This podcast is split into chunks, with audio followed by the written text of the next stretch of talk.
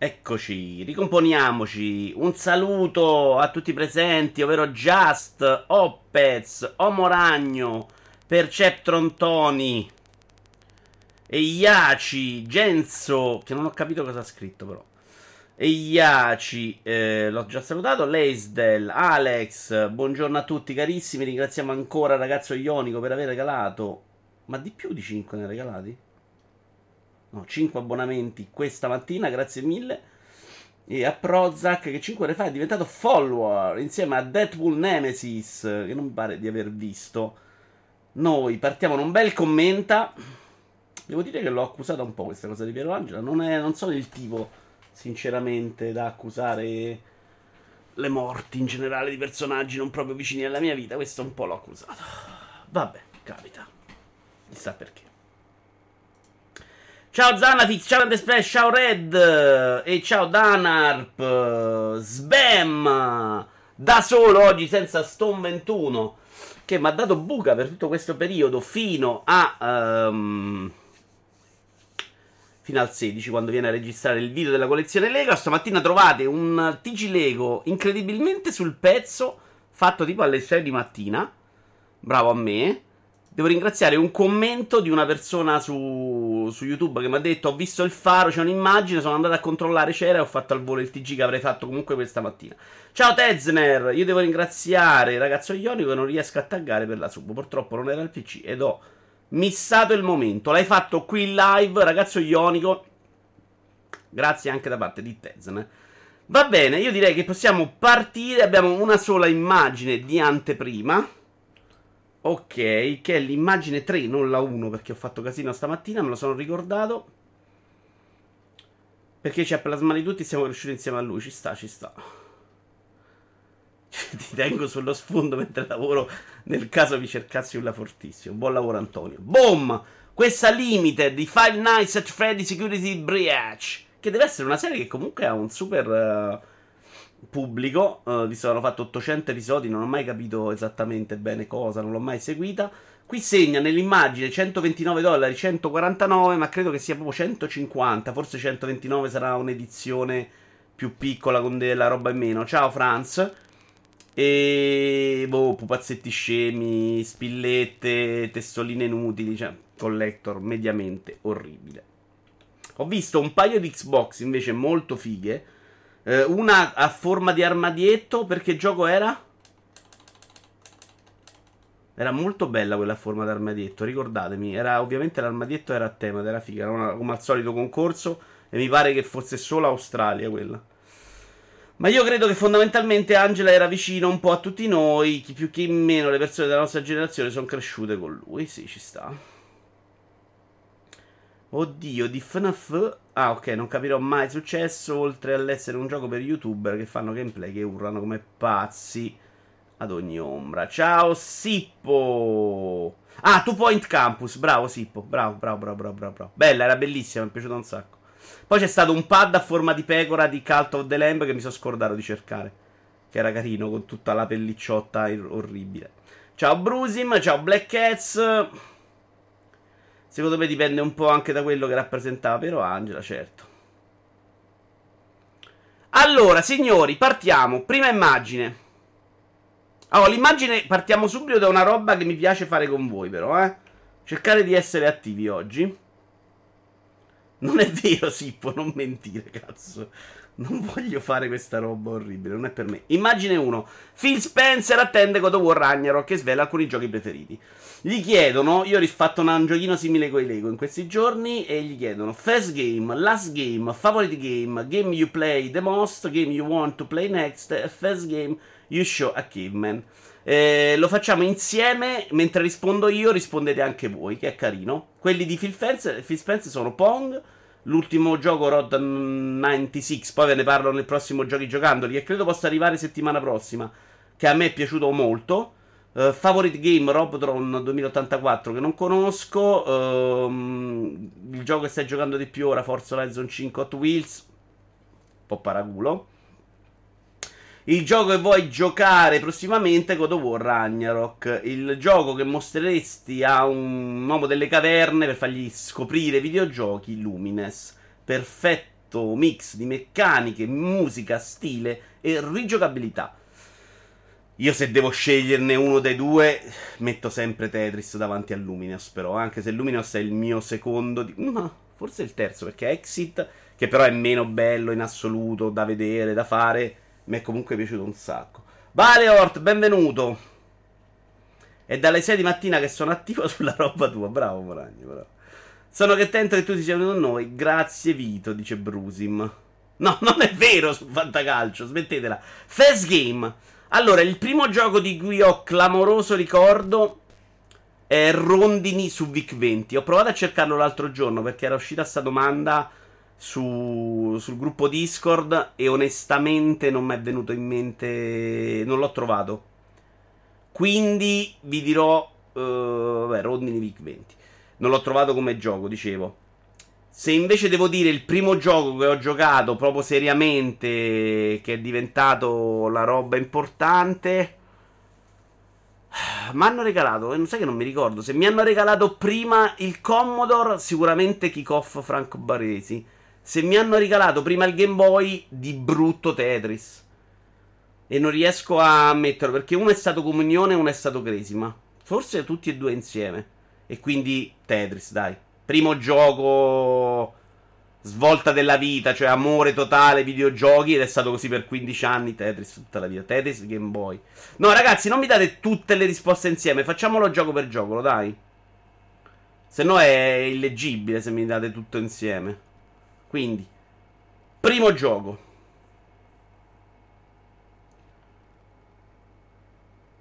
First game Tetris anche per Splash. Just, uh, me lo recupero. Super Mario Bros. Più da Kant. Black Cats. Pong, anche tu. Minchia, quanto cazzo sei vecchio Black Cats? Giocare a Pong come primo gioco è, è un segnale, eh, Black Cats. Giorgetti, ciao. Quello che consideri il tuo primo gioco, Giorgetti. Mettilo come ti risenti tu. Franz dice Flipper in television. Console in radica. Che è quella che ho fatto l'Atari 2006, Franz, o ce n'è un'altra in radica? Uh, first Game Turrican su Commodore 64. 1973? Ah, l'età tua, ok. Eh, allora sì, età di mio cugino, che, che, è cresciuto con me, è quello che mi mostrò. Gli regalarono un VIC 20 alla sua comunione, forse. Però né lui né io diventammo mai grossi giocatori. Col Commodore abbiamo un po' più giocato a giochi da calcio. Ah, prima della. È vero, quella Atari, non television. Alex Kidd incluso nel Master System 2. Ieri dice, dice Pongo Sprint 2. Che bella la roba della radica, mi piace un sacco. Primo gioco sono in dubbio, sicuro un cabinato, direi Street Fighter per Danarp. Ciao El Maria, fai in tempo a partecipare, Elma. Il primo gioco della tua vita. Per una volta mi sento giovane. Face Game, dice Frenzy, un clone di Super Mario su una console clandestina. Però la roba più strana è Tony. Da cazzo è uscito sto Snoopy per Commodore 64? Voglio vederlo, tra l'altro. Andiamocela a vedere insieme. No? Immagine 1. Torniamo indietro. YouTube.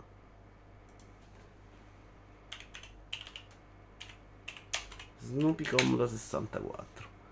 Ah, minchia.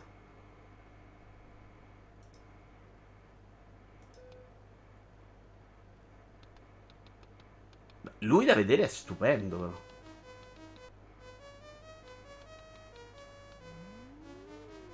Ok, il gioco sembra una merda importante.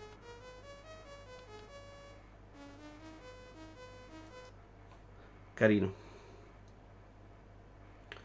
Torniamo a leggervi. Pokémon Argento per Opez, che invece quindi è molto giovane. Ciao a Giuliare. Il primo gioco di Elmaria, anche l'ultimo, Doom. Eh, ce l'aveva il mio amico ricco delle medie. Anch'io prima macchina che ho posseduto è stato il Commodore 64 regalato per una promozione. Probabilmente non è veramente il primo primo che ricordo è World Soccer per Master System. Il primo gioco credo Super Mario Bros. su Atari da mio cugino. C'è stato un Super Mario Bros. su Atari? Quello... Che cazzo, come è possibile? Perché c'è stato un Super Mario Bros. su Atari? Quake riscattato un poco fa. No, non mi devi dire l'ultimo però adesso. Non cominciamo a mischiare le carte. Ci arriviamo all'ultimo, ci arriviamo. Immagine 1.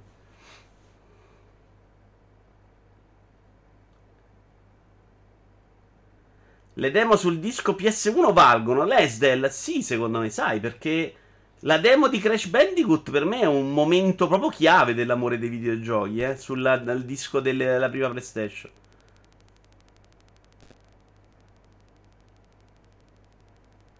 Uh, la musica era della stanga. Sai che forse anche nei cartoni di Snoopy usavano quella musichetta, però. Fu la prima cosa che caricò quando andai a casa a provarlo per la prima volta. Ah no, non era quella, ok. Ciao Giuamo, non Super Mario Bros. Ah, ok, quello con i barili da sala giochi. Eh, vabbè, però è il Maria, cazzo. Eh. Anch'io ci rimasi, invece c'è stato davvero un Mario Bros. su Atari 2006. Vabbè, quello con i barili sì, lo, lo, lo credo possibile. Prima del, della console Nintendo. Poi andiamo avanti. Ultimo gioco. Uh, ultimo gioco, stamattina abbiamo cominciato Cult of the Lambs. The Lamb, anzi. Facile. Mi unisco anch'io alle demo PlayStation 1. Avevo un CD con Spyro al Model Core e non mi ricordo cos'altro. Però Spyro è squalificato per Sceptron. Seno 3 per Opez e Sippo. Ultimo gioco di Giuliare e Cozy Grove. Alex sta giocando Two Point Campus. Ti piace, Alex? Io Two Point Hospital l'ho presi all'inizio ed rimasi molto deluso. Era proprio molto meno divertente e intelligente come proprio fantasia di un team hospital. Lo ricordavo, che ricordavo molto più frizzante di scrittura. Monster Hunter Rise per Tony, l'ho visto sti giorni, cazzo, me ne vado più spesso se vi torna la voglia di giocare. As Duskfall, bello, bellino. Uh, finito Stray Chronicles 3. Uh, eh, ultimo gioco Rustler. Deltarune capitolo 2. Che sarebbe. No, Deltarune qual è? Il seguito. Il seguito. Non l- l- il prologo. Genso. Rajan Ancient Epic. Quello bruttissimo indiano sul passo. Trovato sempre orribile quello. Anche dalla demo. Monkey Island che ho ricominciato da poco. A me piace molto di più di Hospital, dice Alex. Eh, un giro ce lo faccio. Cult of the Lamb anche per me, anche se su PS5 ogni tanto mi sta dando problemi. Durante i caricamenti fa Milico Freeze due volte. Si è proprio piantato. Uh, Letter ha scritto un tweet proprio poco prima della live dicendo non compratelo su Switch.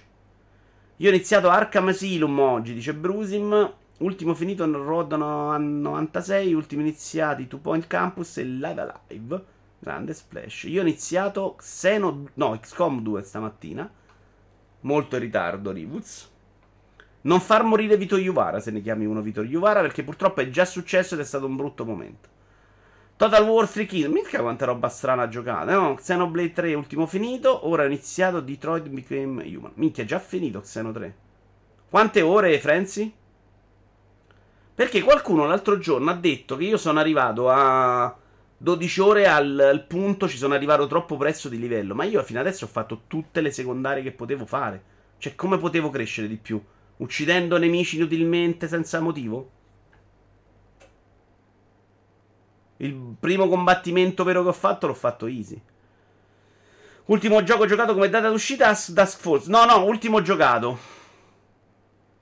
Ultimo su PS5 Infamous Second Sun. Su Series X, of the No, dai, ditemi l'ultimo, l'ultimo, Rambo. Eh, se no non ne c'è più.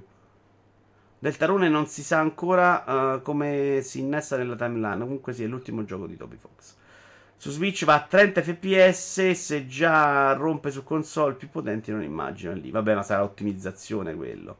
Credo all'inizio del quarto o alla fine del terzo, Sippo. Eh, Pacione che scrive su Autocast ha finito Xenoblade Chronicles 3 in una settimana senza dormire. Vabbè, pazzi. Farmando per la gioia di Walo, dice Tezena. 58 ore, ma non ho farmato molto. 58 buono se si può finire, però. E non ho fatto tutte le missioni secondarie degli eroi. Andiamo avanti. Gioco favorito. Pensateci, però, eh. Pensateci, perché io qua Devo scegliere uno tra Tetris e Tomb Raider.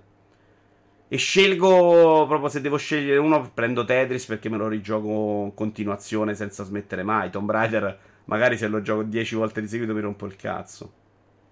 Eh, Sippo, però come? Che cosa hai fatto? Ho capito questa cosa, spiegami cosa hai fatto. Giorgetti dice Chrono Rocket League, Just dice Chrono Trigger, che è lo stesso anche per Rius, attenzione. Quindi non è una merda. Devo giocarlo sto Chrono Trigger. Batman City per Omoragno, Resident Evil 4 per Lesdale, uh, Suicoden 1 e 2 per Genso, che però non è uno, Genso, scegliene uno.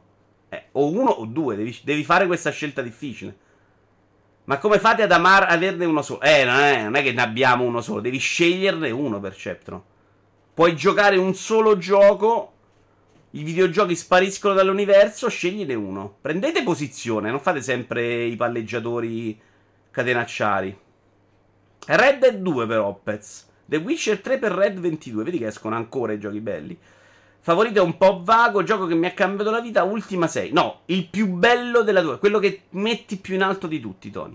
Spariscono i videogiochi, non rimane niente dei videogiochi nel mondo e ne rimane uno solo che devi giocare, che non è che devi giocarlo sempre, rimane solo quel videogioco, tu devi sceglierne uno. Che vuoi che giocano gli altri, che puoi giocare tu, eccetera, eccetera, eccetera. È una decisione difficile, ma va presa. Esplorato e liberato le colonie, fatto le missioni eroe. Allora eh, non è il capitolo 4, sì, perché io al momento non potevo fare proprio niente. Credo. Football Manager 2020 per chi è sto pazzo? Frenzy. Mm, oddio. No, non, non giudico ovviamente. Stalker Shadow Chernobyl per il Maria. Parimetri con Quake? No! Bocciato il Maria, scegliene uno, cazzo. Metal Gear Solid 3 per Sippo. No, però fa Football Manager è abbastanza strana come scelta. Bubble Bubble 2. Non ho da pensarci molto. Shadow the Colosso, l'originale che andava a 15 fps. Genso corregge il tiro e dice Suicoden 1. Uh, metti di nuovo nella stessa frase Chrono Trigger e merda e giuro che divento come un fan di From che ti sente criticare il Ring. Eh già, se l'ho fatto per, per uh, elasticizzarti un po'. Allora tocca scegliere Stalker, dice il Maria. Bravo il Maria. Ecco, Mattos Matt. Non è Rambo Island o è quello? Ah, diceva Franz. Cosa ha detto Franz? Bubble Bubble. Uh, Super Mario World per Iaci, Metal Gear Solid per Giuamo, Super Mario Bros. per Smatto. Darti dice Super Mario Galaxy. Sì, ci può stare. Io ho rigiocato adesso, mi ha fatto proprio un'impressione di roba migliorabile. Dovrei giocare il 2 che adesso regalerà Nintendo a breve. E ti dirò. Me lo ricordavo un sacco più bello e più impegnativo. È veramente troppo facile per quello che ho rigiocato io. Le prime 60 stelle. 60 che cazzo erano, non me lo ricordo. Vito Iovara resterà solo Snoopy di Tony. Metal Gear Solid 4 per Perceptron. Io non ce lo metterei mai, per esempio. Tetris per Davide. Eh, Medieval Total War il primo per Albi. Eh, io lo finisco una volta all'anno. Mi sono fatto fare anche un quadretto da Retro Bigini. Non giudico ovviamente chi è sto pazzo. Scherzavo. Half-Life 2 per Cirux. Danalp ancora The Witcher 3. Candy Crash. Comunque ognuno c'ha il suo, cioè le robe che si ripetono non sono tantissime. Franz si ritratta Zelda Breath of the Wild. Neanche dentro Franz è sempre lo stesso. Allora stai facendo casino con il numero dei capitoli. Dal secondo puoi fare quello che ti ho detto prima. Allora, io sono arrivato. No, sicuramente il terzo capitolo. Sì, vabbè. Eh, poi, poi lo vediamo quando ci giocherò live. Dai. Veramente io sono quasi a 35 ore. Pure io verso la fine del capitolo 4 non mi sono fatto tutte le missioni delle colonie. Ma io non le ho proprio trovate al momento le missioni delle colonie. Le prime me le sta dando adesso. Che però non è già la colonia 4. Sto andando via dalla colonia 4 io. In che senso Nintendo regalerà Galaxy 2? Eh, Genzo, è una roba, una lore di questo canale, non posso dirtelo. È un segreto, è un'anticipazione mia. Avrei detto Super Mario Odyssey, però Galaxy ha quel fascino. Ah, devo giocare Galaxy 2. Ehi, ehi, ehi, no, no, giocalo subito. Foot- che è più bello lo sistema. Football Manager è uno dei giochi su cui spendo più ore ogni anno, per questo l'ho scelto, ma ci sta, ci sta. Wario Land, Super Mario Land 3 per Alex, Bioshock per Nitena. Uh, Wario Land era quello uscito su Game Boy? Me lo prestarono, ci ho giocato parecchio anch'io a quello. Poi lo rivole, lo, il tizio che me l'aveva prestato lo rivolle indietro e quindi non lo finì mai.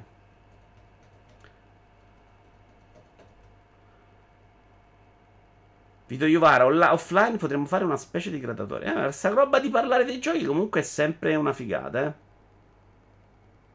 Ci ripensa anche Perceptron e dice il primo Halo. Eh però, che palle, pensateci bene. Acerbi titolare. Che gioco è? Siamo in 70. Ah, giusto, ci sta, ci sta. Allora, poi abbiamo mm, il gioco che hai giocato di più nella vita ed è Tetris. Ma proprio Tetris sta qua, il secondo sta qua. Cioè, c'ha 15 anni di vantaggio Tetris per me. Se ci metto insieme, parlo di quello che vuoi, eh. Se ci metto insieme tutte le altre versioni, Tetris sta qua e il secondo sta là sotto. Master of Magic per Tony, Rocket League per Giorgetti, non è una sorpresa. Quake per El Maria, rispondo io. Più di Stalker, immagino. Offline Persona 5 Royale. No, no, non offline, Sippo. Il gioco che hai giocato di più. Non c'è questa discriminante. Devi dirlo. Non devi scegliere. Se vale offline, online, altrimenti. Ah, World of Warcraft. Certo che vale. Qui non ho dubbi. La serie Football Manager. Metto la serie perché non cambia da una versione all'altra. No, devi dirci quale dei giochi hai giocato di più. Danarpo viene squalificato. Mi vergogno. No, Siffo, dai. Dai, dai, è bello il gioco, è bello. Temo che per quantità di ore sia Destiny. Madonna, Rivus, quanto mi è deluso, Rivus. Che cazzo. Come faccio a mandarti un messaggio sei morto per me, Rivus? Scrivimi un po' un messaggio al volo su qualche social, Rivuz, che non mi ricordo dove ti trovo. Ti devo scrivere sei morto per me. Minchia. Mi hai molto deluso tu, eh, Rivuz.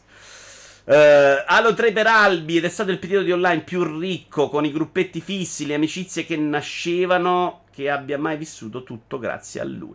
Sta roba delle partite chiuse a me piaceva proprio un sacco, Albi, molto più di andare online in 4. L'online che mi ha divertito più nella vita è stato tutto chiuso. Halo 2, Halo 3 e Socom. Quante ore World of Warcraft? League of Legends probabilmente per Perceptron. Battlefield 4? Oltre le 2000 ore il Maria, quindi non Quake. Signor Good dice Apex Legend. No, no, just, non leggo più i messaggi che vi fate le classifiche come vi pare. Quello che hai giocato di più, tra i due. Mario Kart per France. Senza dubbio Xenogears l'avrò finito minimo 10 volte nel giro di 20 anni. Winning Eleven 11 per Alex, ci può stare. Uh, poi sono guarito, dice Rius.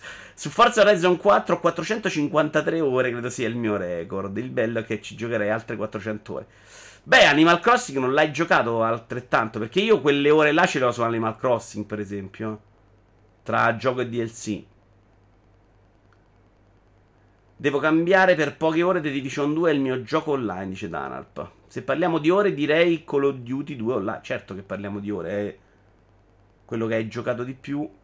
Quake lo metto su molto spesso, ma mai per sessioni lunghe. Con Battlefield 4 sono a 2000 ore. C'era una battuta, quindi recuperiamo Just. Online Avengers di Square Enix insieme a te, Bruce, quando hai organizzato. Adesso lo giochiamo. Stai ragazzi, a settembre la facciamo quella cosa. Uh... Ma perché non gli hanno chiesto quale gioco ha giocato di più sul cesso? Giorgetti, le partite online private sono bellissime. Per questo pomeriggio multi andava forte. Insomma, c'era un tracollo di pubblico importante. Del mio pubblico che già non è mille persone. Uplay segna più di mille ore su The Division. Quante? The Division 2 Red. Mille su The Division 2 credo che sia non civile, cioè credo che vada tolto dal, dal, dalla vita come tipo la pena di morte, ma sei pazzo. 2008 di Giorgetti a cosa?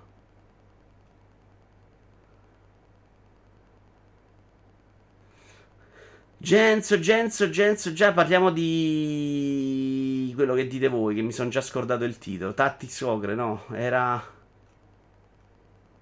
No, no, non mi fa impazzire vederlo, sì, devo... eh, mi... sai che mi sono scordato pure di che stiamo parlando? Vabbè, adesso me lo riscrivete voi, dai, non, non me lo ricordo già più. Sono un mostro, però è vero. Ci sono un sacco di cose che mi piacerebbe giocare. Perché mi avete detto che sono bellissime. Però secondo voi non traslate la parte di quanto cazzo è diverso giocarlo oggi. Quello di Vito e Hunter, no. Ciao Leslie. Eh, no, c'eri già Leslie. Vito ti è dispiaciuto per Piero Angela. Guarda Kevin, ti consiglio di vedere l'inizio di questa live perché sì, un botto. Ehm, con la quantità di ore giocate probabilmente Apex anch'io. Ho 590 ore solo su Steam e poi ci sono le ore cumulate su Origin. 1000 ore su The Division 2 è tipo sequestro di persona. Dovremmo chiedere a Didi e Stone quante ore hanno su Destiny 2. Ma lo dico io che l'ho giocato tipo due volte eh, online. Però il 2000 sono proprio tante. 1000 ore anzi. Ah, Xenogears non ho giocato io. Ok. No, Xenogears c'ho voglia. Sono gli RPG che mi, man- RPG che mi mancano molto. Quello che piace un sacco a Just. Xenogears e Chrono Cross vorrei giocare. Concedetemelo da studente, avevo un sacco di tempo libero. Ultima. Questo è particolare. Il gioco, il primo gioco che mostrereste a un uomo delle caverne. Ah no, cioè scusate, non è vero un cazzo. Uh, game you want to play next. Il gioco che vuoi giocare adesso. Chrono Trigger, vero? Il gioco che vuoi giocare. Eh... Qui c'è scritto come prossimo. Quindi non è eh, quello che ha risposto secondo me Phil Spencer che sta a far fenomeno.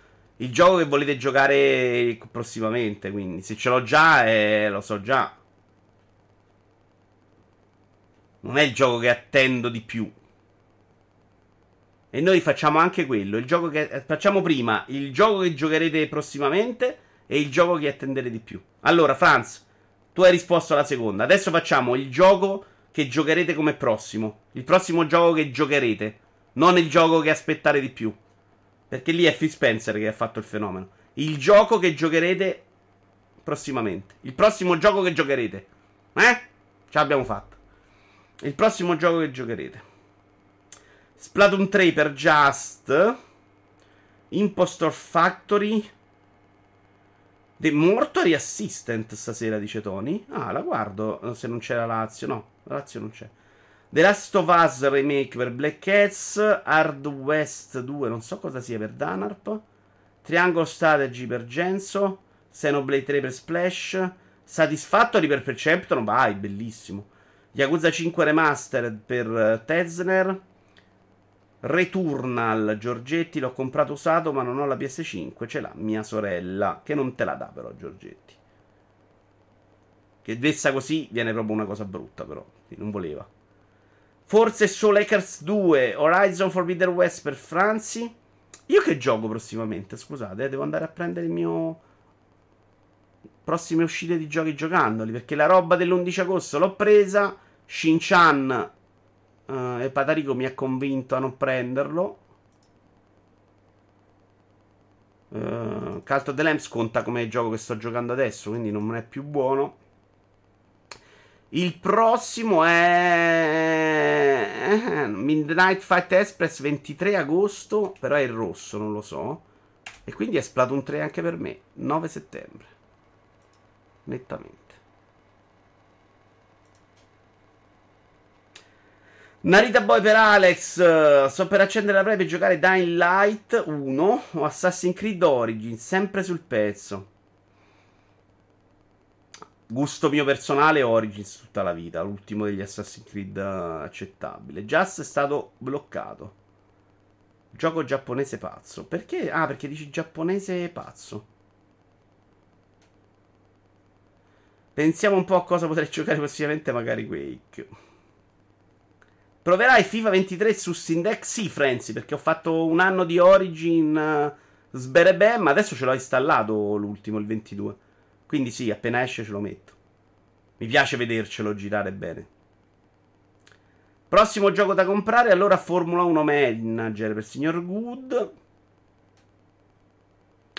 Considero prossimo gioco Two Point Campus perché ho giusto finito il primo anno scolastico e iniziato il secondo. No, Giuliare, non è passabile. Potrebbe essere anche per me un Two Point uh, Campus per provarlo, però, in effetti.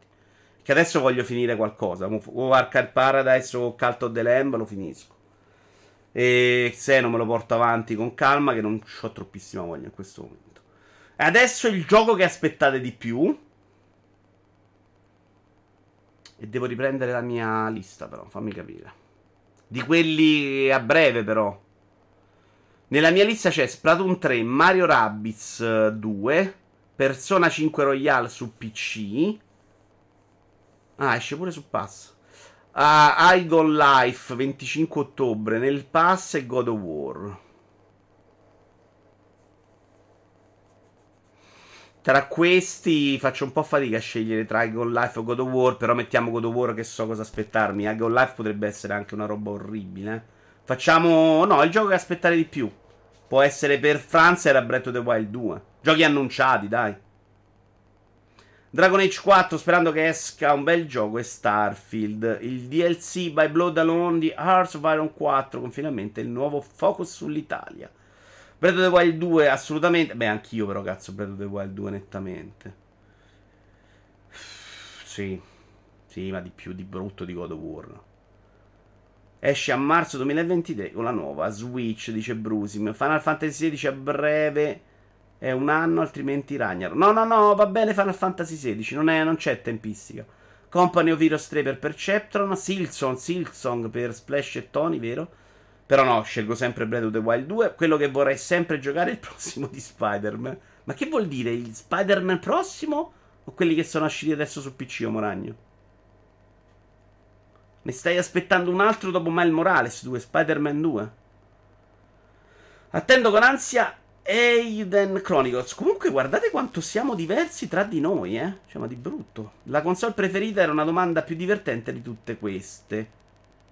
No, a me piace anche questa. A breve niente, uscite future direi Gloomwood o Wulong, quello nuovo di Team Ninja. Ah, ok, quello appena presentato. Plague Tale Requiem. Gioco che aspetto di più fra gli annunciati naturalmente Skate, forse Starfield, Predator World 2 se dovessi passare a giochi nel futuro remoto, come l'ho detto nell'immediato, è Mario. Oh, uno lo dovete scegliere, non è difficile. Quello che aspettate di più. Nessun limite, sceglietelo. Uno che uscirà in futuro, uno qualsiasi.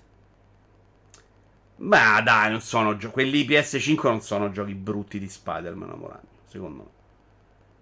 Se non c'è tempistica, allora Breath of the Wild 2 invece di Callisto. Tezner, io pensavo entro i prossimi 3-4 mesi. No, no, no, no, il gioco è aspettare di più. Quindi deve esserci l'annuncio. Se mi dici Breath of the Wild 3, no. Starfield o Formula 0, no.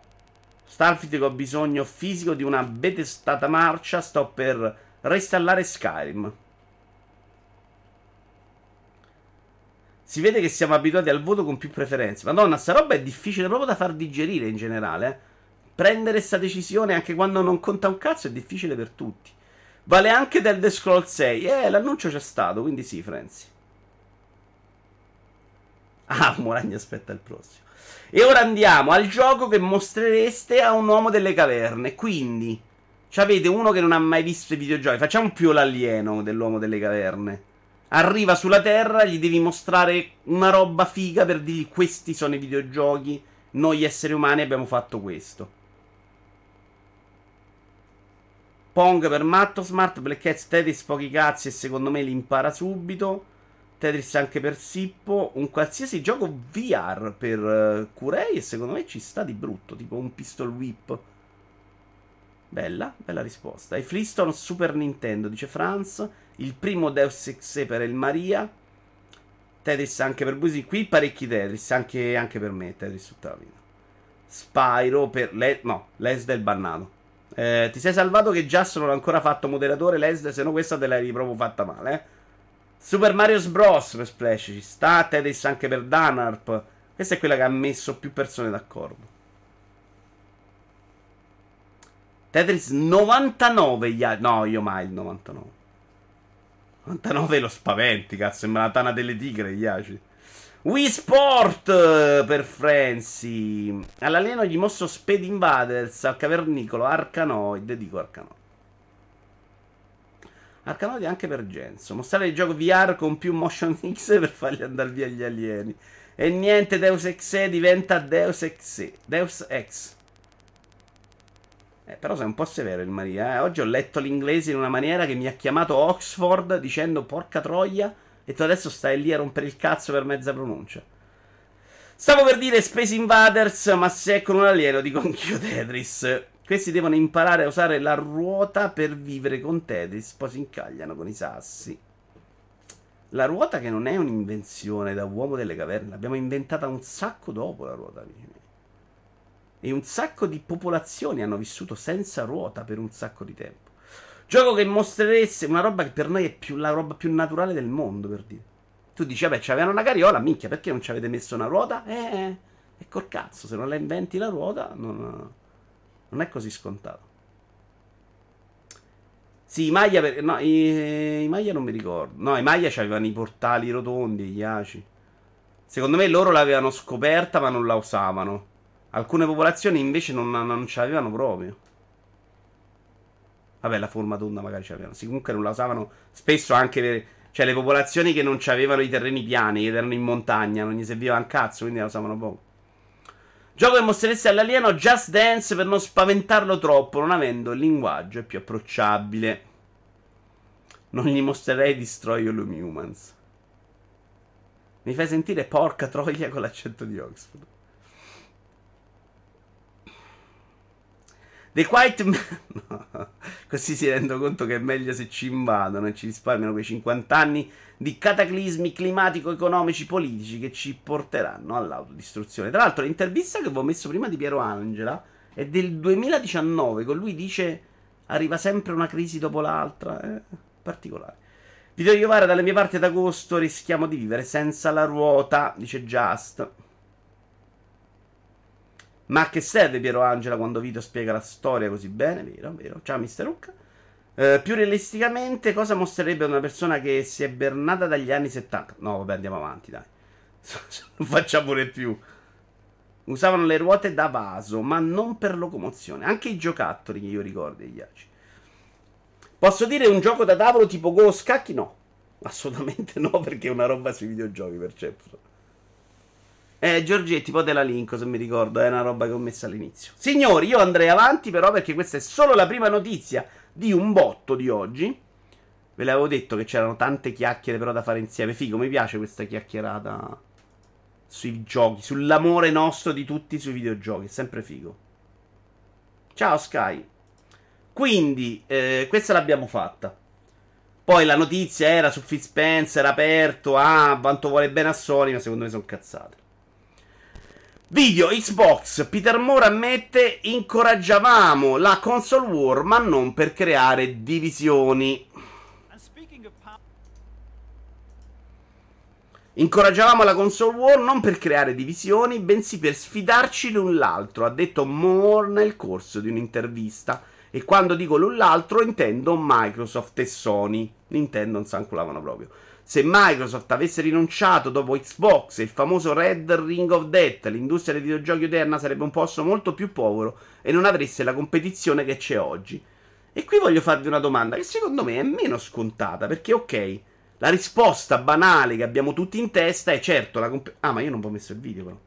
La competizione è sempre meglio perché serve perché c'è sfida. Però pensate anche a una roba come Sony che non deve preoccuparsi del rivale di acquisire esclusive, eccetera, eccetera, e può investire quei soldi per fare videogiochi. O Nintendo, eh, adesso mettete anche quando Sony ha scavallato Nintendo che dominava in quel momento, o Nintendo nel momento in cui c'era Sega. Quanti soldi vanno sprecati nel tentativo di ostacolare l'altro?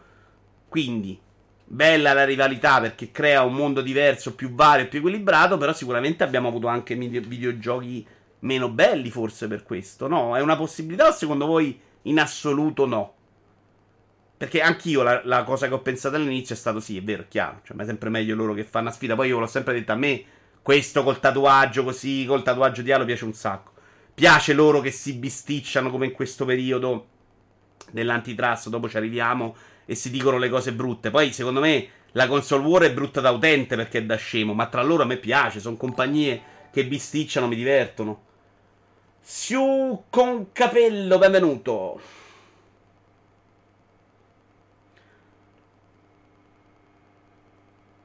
Vito Iovara, ripeto, secondo me una rubrica i giochi della tua vita dovresti farla. Qualcosa possiamo inventarci. Non per creare competizioni, ma per uh, spingere la continua obsolescenza precoce delle macchine e quindi mungere più il consumatore. In epoca PS2, ecco, potremmo aver speso meno soldi perché magari eh, stiamo ancora giocando su PS2. Perdi sul lato tecnologico, ma non hai speso soldi, magari.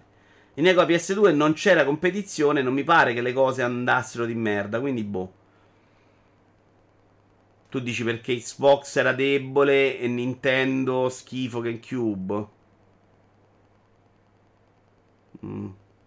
Sì, mm, secondo me la competizione ci poteva anche essere, ma era tutta da una parte. È tipo i nove scudetti della Juve, non è che il campionato non c'era. La dichiarazione di Moore è un pochino paracula, però diciamoci la verità. Vabbè, lui adesso è fuori, che gliene frega. La concorrenza è l'anima del miglioramento dei prodotti videoludici che abbiamo perché se ci fosse il fantomatico monopolio se ne sbatterebbero di aumentare la qualità. Però col mercato di oggi, Just, che non è i giochi di Sony e i giochi di Microsoft, perché dovrebbe cambiare così tanto? Non c'è console war, c'è solo un produttore che fa una console, esce uguale GTA 6.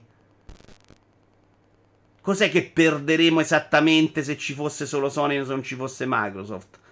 questo momento storico sicuramente qualcosa cambia perché perderesti il pass.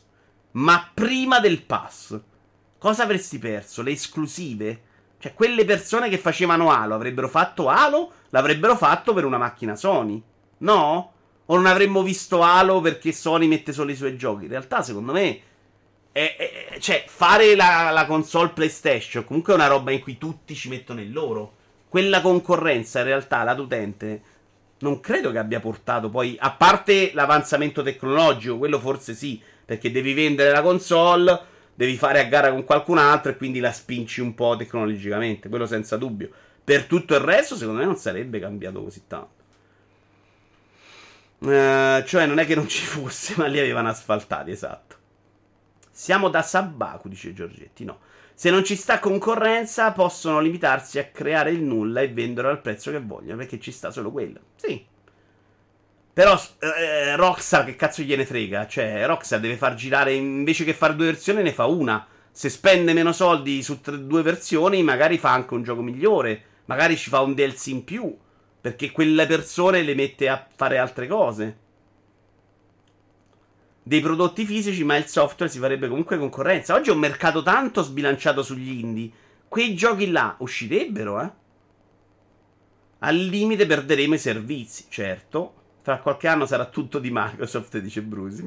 Assolutamente no, la competizione è una cosa meravigliosa, chi l'ha presa seriamente e l'ha trasformata in una cosa spiacevole, ha la piena responsabilità. Avrebbe o fa la stessa cosa anche con un altro. Non ho capito un cazzo, Perceptor avrebbero fatto la stessa cosa anche con un altro. Halo sarebbe finito su Apple. Just ci sarebbe comunque concorrenza fra i vari sviluppatori. Produrre un gioco di Malta non conviene comunque, esatto. Tecnologicamente forse sì, ci sarebbe un limite, eh, cioè dal punto di vista... Però ci sarebbe console PC. Cioè, mo. I PC comunque non è che sono andati avanti tecnologicamente perché c'era un rivale, è perché comunque le cose vanno avanti, quindi costano di meno e quindi la fai migliore. Per ma- e quindi la, la, versione Sony, se fosse solo una console Sony, PlayStation 2, uh, diciamo, comunque poi doveva raffrontarsi con una versione PC. Rimanere indietro di 7000 anni sarebbe stato comunque difficile, no? Eh, guarda che spunto interessante che vi ho portato. Per una macchina Sony quelle persone hanno fatto Destiny comunque, sì, come dice anche Black Cats. A livello hardware si perderebbe la concorrenza, ma a livello software continuerebbero ad esserci. La figata sarebbe stata tatuare GTA 4 sul quadricipite o GTA 3 sul tricipite. Comunque, sta roba è incredibile storicamente. Cioè, lui sta facendo vedere il, uh, il, tatuaggio di GTA 4 perché prima non ce li avevano. In risposta a tutto il discorso che andremo a fare dopo. dovrebbero sbattersi su meno hardware. Esatto, Black Cats. Quindi da quel punto di vista solo guadagni anche per loro. Ciao Ito, a me fa ridere che questi neanche ci provano a contrastare Nintendo, che per me è quella che ha capito tutto della vita. Hanno una catena di montaggio e fanno vendite di milioni sul software che altri si sognano. Eh? C90. Questa cosa è verissima per Switch, ma quanto è sbagliata per Wii U. È verissima in parte per Wii, perché Wii comunque non è il successo di Switch in cui tutti hanno mangiato. Wii è una console in cui first party hanno venduto un botto, ma la razio dei titoli fuori è inesistente. E quanto è sbagliata per GameCube, che aveva una ludoteca della Madonna e non se l'ha inculata nessuno. Io l'ho comprata a 50 euro GameCube. Quindi gli altri non guardano quello perché è un terno all'otto. Nintendo non fa Switch 2 dopo 3 minuti perché sa che, che può cambiare tutto per lei. Stiamo finendo a parlare della console unica, assolutamente sì. Eh, basta solo che non cominciamo a parlare del fatto che comprare un gioco in digitale a prezzo pieno è giusto. Wii U è stato il marketing sbagliato, aveva un sacco di esclusive per quello che è durata. Stesso per GameCube.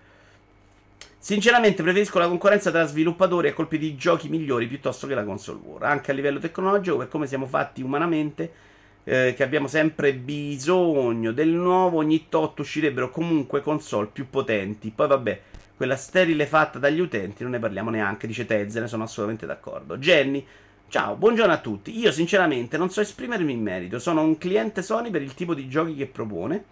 Per ora il Game Pass non mi interessa proprio nemmeno per il prezzo di per il prezzo, discorso analogo per Nintendo che ho abbandonato da Nintendo 64. Ci andiamo a vedere adesso l'Annapurna Showcase del 28 luglio. Ho segnato quattro cose più interessanti. Il primo è Thirsty Suitors. Bello, mi è piaciuto questo argomento. Non era una cazzata. Thirsty Suitors. Uh, I'm Chandana Ekanayaka. And I'm Meghna Jayan. Welcome to the joyful and surreal world of Thirsty. Ma questo l'abbiamo visto mille volte, però.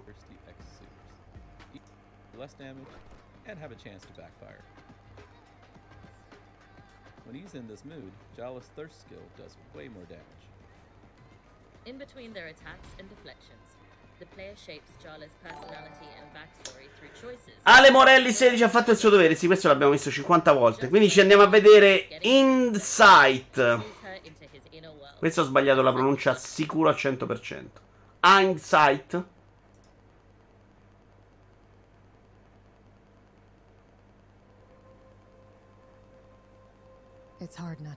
Lo so, Franzi, lo so, lo so. Ma il TCQ ha salvato due soli trailer. How it will continue to change, to shift, until I'm left with a version I've created in my head. I'm packing things up, clearing out your stuff, sorting through memories that twist and turn, depending on the way you look at them. It's hard not to drift into the past. Rusim sei morto per me.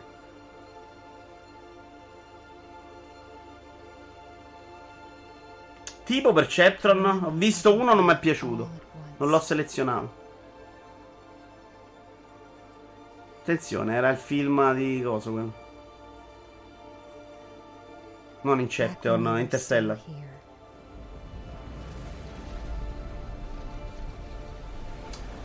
po' pippone tragico narrativo, eh.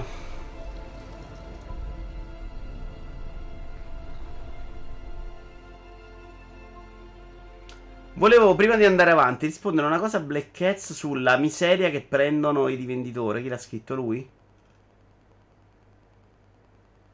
Forse la parte maggiore è la miseria che va ai rivenditori. Esatto, secondo me dobbiamo un po' rivederla questa cosa. Perché se i giochi PS5 si trovano a 60 euro al lancio su eBay vuol dire che in questo momento storico almeno prendono una parte più alta i rivenditori, se no non si spiega.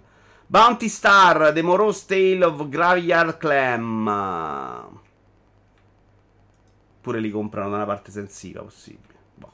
Però in italiano arrivano.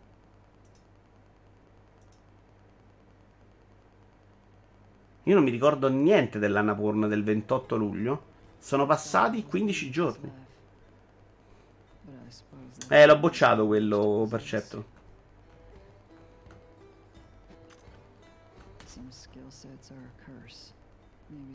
No, no, non mi ha detto proprio niente.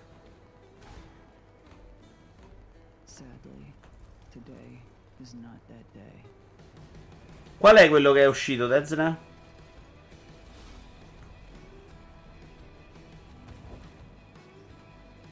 Comunque non un grande show questo da Annapurna, eh. Ah, Insight è uscito.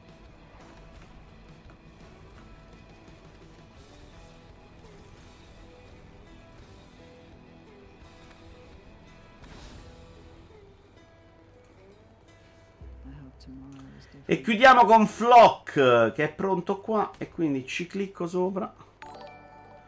Intanto Giuamo 7, migliore di voi, si è iscritto per 22 mesi, grazie mille Giuamo. Questa è probabilmente la roba più carina e interessante. In negozio i prezzi sono stabiliti per il rinnovo, sull'usato invece grande convenienza. No, no, ma anch'io sapevo come te, eh, Black Cats.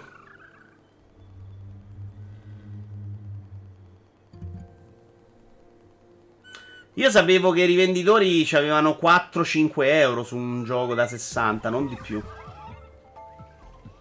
Quindi mi ha sorpreso un botto anche a me vedere sti prezzi.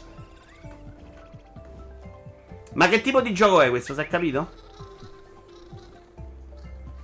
Un flower?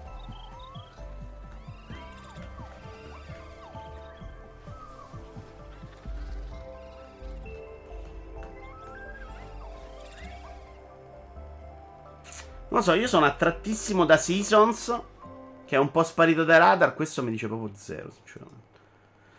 Andiamo avanti. No, questo non abbiamo preparato un video. Best PS5 game. 10 best PS5 game. Primavera 2022 update. Boom. Loop. Uh, PS5, vendite a quota 21,7 milioni di unità, profitti PlayStation in calo del 37%. PS5 ha totalizzato vendite per 21,7 milioni di unità al 30 giugno, sebbene sul fronte dei profitti la divisione PlayStation abbia registrato un calo del 37% rispetto allo stesso trimestre dello scorso anno c'è ovviamente anche l'acquisizione Bungie che incide. C'è tuttavia anche la questione del calo dei profitti per 30,5 miliardi di yen, a quanto pare dovuto a una diminuzione delle vendite pari al 2%, per quanto concede, concerne i giochi first party e third party. E questo potrebbe... Sono due cose che incidono. Uscita meno di meno giochi solo interessanti che vendono meno e loro hanno fatto uscire eh, Gran Turismo e Forbidden West, però non proprio due robette piccole. Oppure gente che si è spostata nel pass e quindi comincia a giocare qualche gioco, comincia a comprare giochi anche nell'universo Xbox, che va a togliere profitto a Sony. Eh, third party nonché a un aumento dei costi produttivi che ti portano meno margine, mentre le previsioni dei profitti sono diminuite del 16% fondamentalmente per gli stessi motivi, ma fra cui anche il completamento dell'acquisizione di Bungie, che ovviamente va a bilancio. Sempre per quanto riguarda i cazzi di Sony, visto che non vi sta interessando un granché questo argomento, e noi insistiamo però, ci andiamo a vedere il PlayStation Plus. Come va PlayStation Plus? Ecco come è cambiato negli anni il numero di abbonati. Guardate la crescita abbastanza netta in questo periodo. Sbo, per poi stabilizzarsi. Credo che adesso siano tre mesi che, non, che va in calo. Però ha, ha, raggiunto questo tetto intorno ai 50 milioni, mi sembra adesso sia 47 qualcosa. E che è il tetto che, che pensiamo che serva a Microsoft per cominciare a fare soldi fondamentalmente. E però questi lo stanno facendo con 120 milioni di pezzi di console, perché hanno i 100 milioni di PS4 e i 20 milioni di PS5, forse qualcosa in più arrivi a 50, capite che far fare abbonamenti alla gente è tutto fuorché molto facile. Poi il pass è più interessante di un plus, però È anche più costoso sulla carta. Forbidden West è uscito con un tempismo pessimo, ma credo Perceptron che comunque i suoi numeri li abbia fatti, eh. Oppure gente che si sta abituando al Game Pass e tende a spendere meno sul singolo gioco. Potrebbe essere, Frenzy. Per i FES credo che il problema sia stato la mancanza di PS5, anche se ci sono su PS4 la gente aspetta di averli su una nuova console. Molto vero, Black Hats. Infatti, appena hanno rifornimenti, le vendite di GTA 7 e Horizon salgono. Ha molto senso, vero? Lo vuoi giocare al meglio possibile. Beh, devi mettere che con il pass puoi giocare alla roba dell'abbonamento senza una console. C'è una flessione generale del mercato, i profitti dell'industria erano stati drogati dal Covid. Ora che il mondo si sta normalizzando, il mercato si sta riassestando su valori più normali. Sicuramente c'è una fetta di pubblico che comprava meno e che col Covid, stando a casa, ha comprato di più. I videogiocatori, i ragazzini, gente col tempo come noi, comunque hanno comprato più o meno uguale ma la gente che invece è stata forzatamente a casa ha speso qualcosa in più. Giusto anche questo. Le PS4 sono più di 100 milioni, Jenny dice non male. Parlo da ex Sonaro. Non è uscito un singolo gioco che mi abbia fatto pensare di comprare una PS5. Forse, forse solo Returnal, ma tanto esce su PC. Returnal è un s- gioco stupendo. Uh, Forbidden West è un bel gioco Sony. Cioè, Sony fa quella roba là. Se non ti piace Forbidden West non ti interessa più la roba Sony, più che non sono usciti i giochi, eh. Gran Turismo 7 è il loro gioco di macchine, cioè secondo me ci sta. Secondo me è un gioco che non è più il, il re del mercato in nessun genere, né nei, nei ibridi, nelle simulazioni, francamente un cazzo. Però su PlayStation è importante. È vero che su PlayStation escono anche gli assetto corse e tutti gli altri adesso, quindi boh. Però è un gioco importante. Dai. Comunque sono usciti due pezzi grossi per loro. Eh. Se quelli non vendono, non è che Ghost of Tsushima poi faccia i miliardi. The Last of Us fa 10 milioni. Ricky Legio, benvenuto. 40 milioni di abbonati su 120 milioni di console, ma parliamo di piattaforme dove la vendita al day one è ancora importante. Microsoft invece su Game Pass ci butta anche le sue esclusive e un cloud molto migliore quindi gli abbonati possono aumentare anche senza vendere l'hardware. Già, sta a me che sta gente che gioca sul cloud e bassa non credo sia tantissima. Anche per le connessioni. Secondo me in questo momento è irrilevante. Poi magari in futuro conterà. Uh, Jenny è d'accordo con Just su tutta la nuova generazione. Per ora proprio nulla di interessante. Ah no, Brusim. Uh, no, non è vero un cazzo, siete pazzi. Vabbè, di roba. No, Forbidden West secondo me è un ottimo gioco. Quindi siete proprio dei mostri. Poi che non vi interessi, ci sta. Returna, secondo me, è proprio un super capolavoro, non un ottimo gioco. A me sembra che Sony abbia finito le idee, ma forse è solo la mia impressione. Ma non è che ne abbia avute ste miliardi di idee. Cioè, fa quelle robe là, le fa bene le vende. Non me la ricordo come la casa delle idee, Sony con la roba sua. Andiamo avanti. Final Fantasy X e l'importanza di un videogioco nella nostra esperienza personale. Allora, questo è un editoriale di Mancuso che mi sta a cuore. Perché dice una roba che io dico sempre, voi lo sapete benissimo perché vi ho sfracciato le palle su questo argomento, cioè che le vostre vite personali, il momento della vostra vita, il vostro trascorso e le vostre mh, mm, esperienze incidono vo- sul vostro giudizio. Giocare un gioco mm, su quello sul, che ripeto sempre sul bambino morto con i genitori che registrano l'audio. Se sei stato a contatto con un ragazzino è molto diverso che giocarlo a 15 anni. E com- empatizzi in modo diverso, tut- in modo diverso, quindi tutte le nostre esperienze di vita hanno un'influenza. Lui dice però una roba che mi fa un po' incazzare, insomma, che, che mi fa impazz- impallidire. Cioè, lui dice: Questa cosa esiste, è reale, però eh, dobbiamo fare le recensioni oggettive e la dobbiamo trascurare. Cioè, dobbiamo superare questo ostacolo, che non è vero un cazzo, perché non lo superi mai. La tua esperienza di vita non la togli mai da te stesso. Non è vero che puoi giudicare un videogioco col righello facendo finta che il tuo trascorso non esista se io mi metto a giocare Chrono Trigger adesso, con gli occhi di adesso e con tutto quello che ho giocato prima, non ne ho mai la stessa esperienza di chi se l'è giocato vent'anni fa. È un fatto questo, capisci? Non è che lo giochi adesso e dici ok, no, però io so riconoscere i punti. Non è vero un cazzo, hai giocato mille giochi dopo e alcune cose per te arrivano dopo. Questo vale anche per il cinema. Citizen Kane è considerato il film da molti critici, il film più importante della storia del cinema. Se lo guarda oggi una persona, non, non te ne accorgi. Perché tutto quello che quel film piazza come innovazione, magari di regia, di posizionamento della telecamera, di illuminazione, tu non, per te è una cosa che magari fa uh, Canale 5 con lo show, con gli attori cani, capisci? Quindi questa roba è impossibile da escludere. Quindi è folle proprio questa roba di inseguire la recensione oggettiva, perché la tua vita ci sarà comunque dentro. Non ci dobbiamo nemmeno provare. Eh, sì, bravo, bravo, bravo, bravo, Black Cats.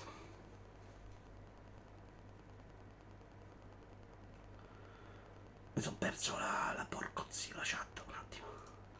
Ah, Vito parla di giochi che davvero ti portano a comprare la generazione nuova, per ora non ci sta proprio nulla. Oppure ditemi voi per capire. Mm. Dovrei pensare alle esclusive. Per me Returnal è un gioco che, va- che vale l'acquisto una console, forse no, però ci sta. Mancuso l'editoriale. No, un bel editoriale, scritto bene. Ma Mancoso a me fa incazzare quasi sempre in realtà. Non sono mai d'accordo con lui, però scrive dei bei editoriali. Quindi è figo comunque leggerli. Ve, li porto spesso da Eurogamer.it. Eh. Poi cioè, abbiamo visione completamente. Ma perché c'ho Creamhawk qua? Emoticon globale di Twitch. Togliti! Ma che vuoi? Quindi stai dicendo che la mia esperienza con Stray, trovando un gioco bellissimo, nonostante i suoi limiti, è giusta perché è frutto del mio trascorso di vita? Dillo a chi continua a darmi del pazzo per questa cosa. Ma ti do del pazzo anch'io in realtà. Però certo che, che è la tua esperienza. Se tu parli di Stray, devi parlarne con la tua esperienza, non cercando di capire chi non ha avuto la tua vita e quindi non ama i gatti, per esempio. Perché poi se vuoi fare il videogioco oggettivo Corichello dovresti togliere magari la passione per i gatti o perché cazzo ne so, Stray ti è colpito in un certo modo, no? Eh, ma tu non puoi farlo quello, non è reale l'obiettivo di fare quello, non è, non è possibile. È una finta convinzione che ci si possa arrivare. Certo, solo un mostro senza cuore non apprezzerebbe il gioco portato come esempio dall'ottimo Mancuso. Ah, Mancuso esatto. No, no, adesso ci arriviamo. Tra l'altro, scusate, avevo perso un pezzo. Lui parla di Final Fantasy X come grandissima esperienza della vita. Final Fantasy X ha assorbito la melancolia, melancolia di que. Che significa melancolia? di malinconia nel linguaggio psichiatrico si alterna a melanconia.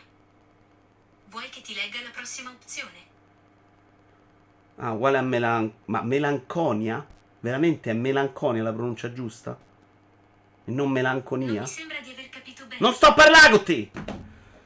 Mm, di quegli anni me la restituite attraverso un'esperienza che oggi, solo oggi posso permettermi di definire affascinante ma mediamente profonda. Perché allora, fu, perché allora fu segnante, senza dubbio contribuì al mio processo di formazione, in un certo senso mi definì, perché nelle situazioni oltre lo schermo leggevo costantemente metafore del mio stato d'animo, tanto che in certi casi mi portò a versare qualche lacrima di cui allora non sapevo spiegarmi la ragione. Lui l'ha giocato da adolescente Final Fantasy X e dici, come, come, in realtà molti di voi, e dice che ci rivedeva tanto della sua vita dentro. Io che l'ho giocato più avanti, non ho avuto quella sensazione, ho avuto invece una roba molto più palla al cazzo. Magari in quel momento storico della mia vita cercavo altro e non, non è arrivato a me in quel modo. Là fuori esistono milioni di storie che intrecciano milioni di vite con altrettante esperienze videoludiche e il nostro grande rammarico è quello di poter solamente immaginare senza conoscerle tutte. Ce ne volete raccontare qualcuna? Ed è quello che volevo chiedere a voi. Cioè, c'è un videogioco che vi ha colpito in modo particolare perché vi ha ricordato delle esperienze di vita, qualcosa che vi è successo, perché l'avete vissuta molto profondamente, patizzando tanto? Questo mi piaceva sapere da voi. Winner Bago, ciao Vito, io sono dell'idea che con PS5 hanno cavalcato l'onda lunga di PS4 con una PS4 Plus Plus, ma oggi per me è semi improponibile continuare a portare avanti quell'idea di console con lettore e zero servizio, quasi, e zero feature diverse dalla precedente, cloud o meno. No, a me delle feature in che senso? Cioè, pff, non me ne frega niente, a me interessano i giochi. Se poi ci sono delle feature carine, tipo quella su Xbox, di mettere in pausa i giochi e alternare l'altro, meglio, ma cioè, a me interessano i giochi. Quella roba per me non è mai fondamentale o determinante. E no, non credo che Sony abbia vissuto sugli allori. Sony sta affrontando un momento storico in cui il AAA, che è quello su cui lavora lei personalmente, è in confusione per tutti. Lei me- meglio di altri, ma è una roba che veramente non sanno dove sbattere la testa. E un rivale che sta proponendo un'idea molto diversa, ma molto forte, che, che chiaramente la spaventa, secondo me. Cioè, l'idea di Microsoft, tutto in quell'abbonamento, con quegli investimenti dietro, non è facile da controbattere. È a combattere contro Amazon io sto vendendo uh, i fazzolettini, arriva Amazon che dice io te li spedisco a casa gratis, se mi te soffia il naso mi chiami e mi dice guarda è rovinato, te lo cambio, non ti faccio manco parlare. Io che vendo i fazzolettini chiudo la serranda ragazzi, quindi questo momento storico per Sony è complicato, con Microsoft che ha preso quella linea e un mercato AAA che è in confusione, che non sai che cazzo vuole la gente. Non sai che fare perché costano una fracconata di soldi perché la gente li vuole incredibilmente perfetti, li vuole più grandi. Noi ci lamentiamo che sono troppo grossi, ma chi compra veramente i giochi e fa il mercato, se non gli fai l'open world da 100.000 ore, ti rompe le palle, non lo compra, ti dice che è corto. Eh, e quindi loro non sanno, non sanno dove sbattere la testa, per loro è difficilissimo questo momento storico.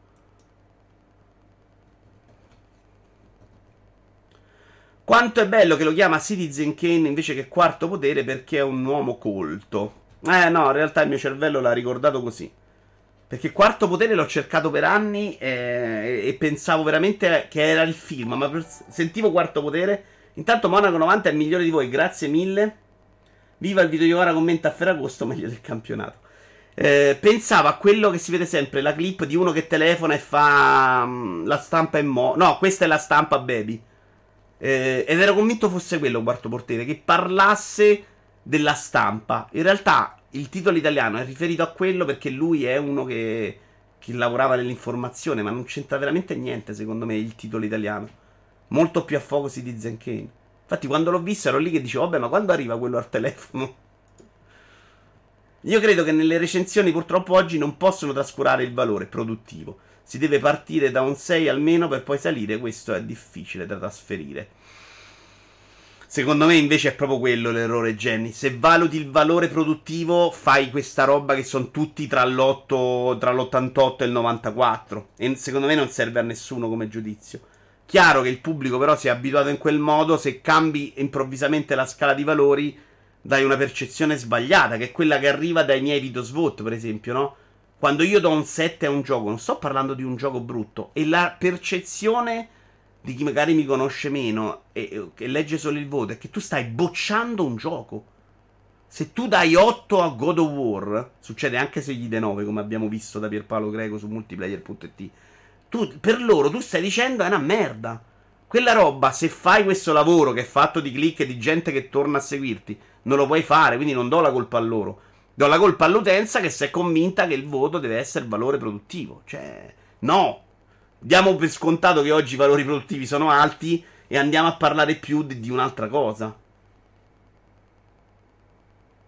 Possono essere oggettivi solo e forse solo sul lato tecnico.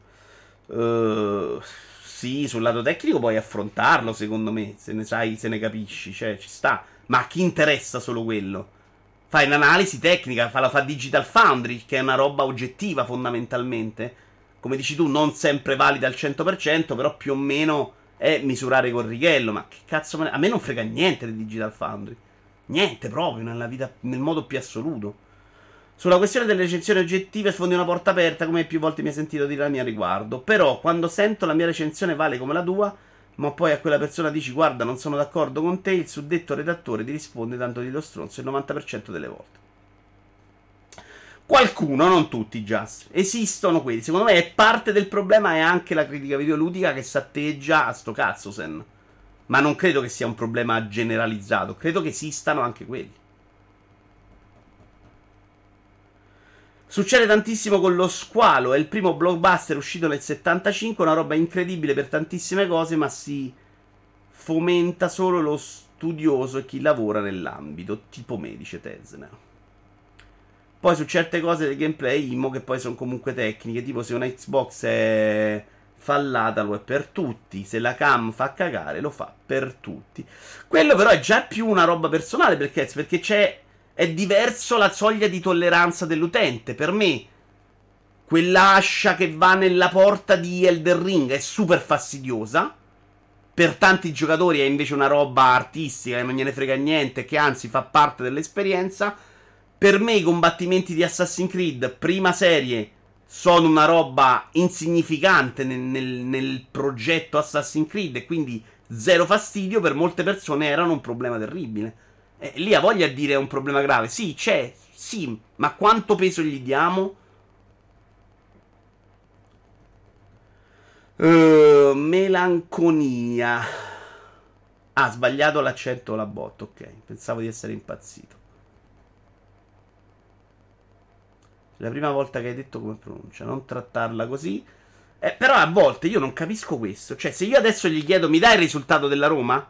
Lei non fa niente. A volte tu stai parlando per cazzi tuoi e lei risponde. Non è che mi puoi sentire i cazzi miei, però. Beh, ma così non gli rompono i coglioni nei commenti alla recensione. Quello vuole l'utenza, la media ponderata. Lo sto guardando con molto interesse a quello che farà multiplayer.it con l'abbonamento. Se hanno il coraggio di fare una linea editoriale netta su eventuali contenuti riservati agli abbonati, che se pagano vuol dire che vogliono un certo tipo di approfondimenti, forse finalmente iniziamo ad avere più articoli da opinione e meno consigli per gli acquisti. Secondo me non è ne- da come ho capito io, Albi non è quello che vogliono fare multiplayer. Cioè tolgono la pubblicità e basta per chi paga. Questo mi è stato detto. Il mio è stato proprio Final Fantasy X, esattamente, perché Tidus è un teen ed è più che normale che giocandolo, non da teen, non si hanno le stesse sensazioni. Giocato da ragazzino ha fatto un effetto, giocato da grande ho detto, ah, ma vorrà smettere di far coglione? Che poi ci sono... Ma pensate a chi ha amato tanto Final Fantasy VII perché era il suo primo JRPG grande. Chi aveva giocato prima Final Fantasy VI fa proprio lo schizzinoso, no? Eh, oh merda, Final Fantasy VII, Final Fantasy VI, 100 volte più bello. Quello che si è giocato Final Fantasy VII, se va a recuperare Final Fantasy VI dopo, non ha la stessa esperienza di chi ha giocato prima Final Fantasy VI e poi Final Fantasy VII.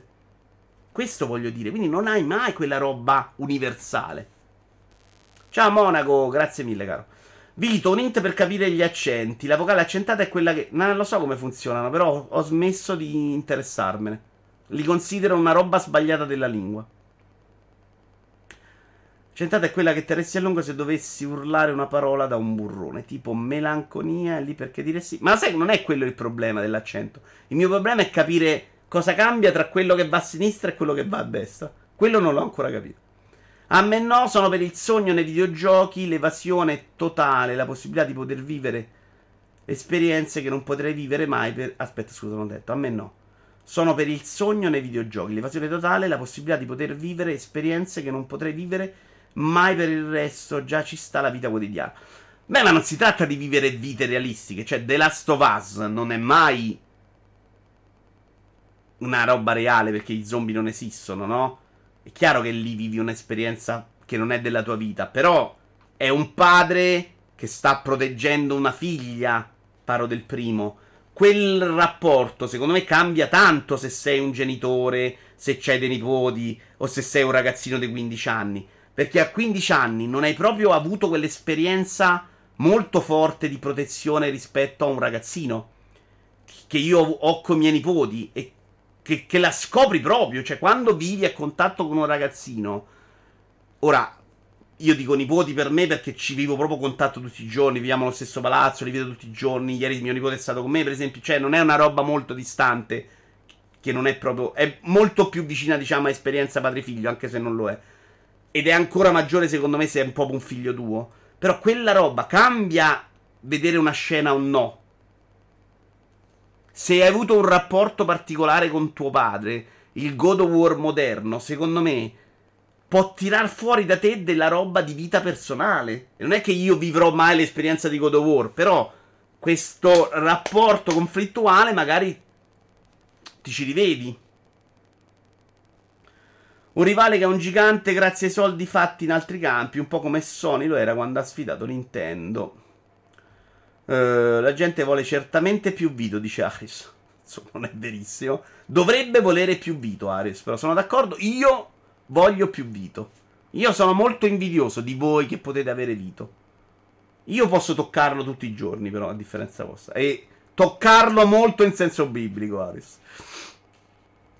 Hanno messo open world anche il nuovo Wreckfest. Onestamente no, non sono mai stato colpito da un videogioco come da un film.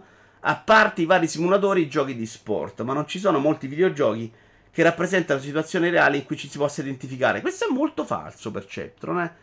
Stillness of the Wind per me è stato proprio un'esperienza forte in quel senso. E non era neanche una roba di empatia, di robe ricordate nella vita. Però l'ho vissuto proprio come un'esperienza per qualche motivo molto forte. Bocciare con 7 solo i videogiocatori proprio, magari a scuola un 7. Ma il lato tecnico si scontra spesso con il lato artistico. Hitbox, non Xbox. Sì, sì, avevo capito, non so cosa ho detto, ma avevo capito. Aspetta, però, non mi sono spiegato bene. Non sto dicendo nella valutazione del gioco, ma devi riportarmelo nella recensione. Poi vedo se è una cosa che mi può dare fastidio o meno per come sono fatto, certo perché magari intercetta qualche parola che le sembra un richiamo. Io ho giocato prima Final Fantasy VII, ma apprezzo tantissimo anche Final Fantasy VI, certo. Ma non hai vissuto la stessa esperienza di chi li ha giocati al contrario. Poi può piacerti più di Final Fantasy VI del 7, questo non vuol dire niente. L'altro io non l'ho giocato il 6, quindi non te lo so neanche dire. Non lo so, io ho giocato prima il 7 e poi il 6, ma ho preferito il secondo poi potranno essere lo standard. No, no, ma non è quello il punto. Non è che se hai giocato prima il 7 ti piace per forza prima il 7. O se hai giocato prima Mario Sunshine ti piace per forza più di Mario 64. Sto dicendo che cambia la tua esperienza.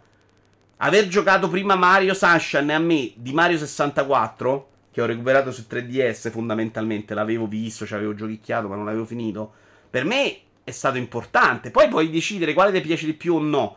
Però aver visto per la prima volta certe soluzioni che in Sunshine si ripetono molto di Mario 64, eh, chiaramente fa tutta la differenza del mondo. Faccio mia una considerazione: c'è da distinguere critica da recensione. Se la recensione può essere soggettiva, la critica no. Uh, il problema è che un sito non può fare recensione perché questo implicherebbe conoscere il redattore e quindi interpretare correttamente quello che dice.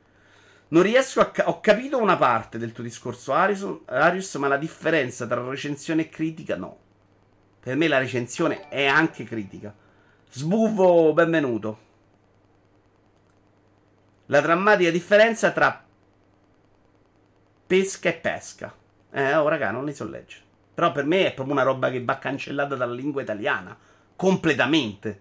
Via. Apostrofi. Non servono a un cazzo. Se leggi con o senza apostrofo, si legge allo stesso modo. Via! Snellire! La differenza tra perché. Ecco, quello di perché non lo so, per esempio. Perché, cioè.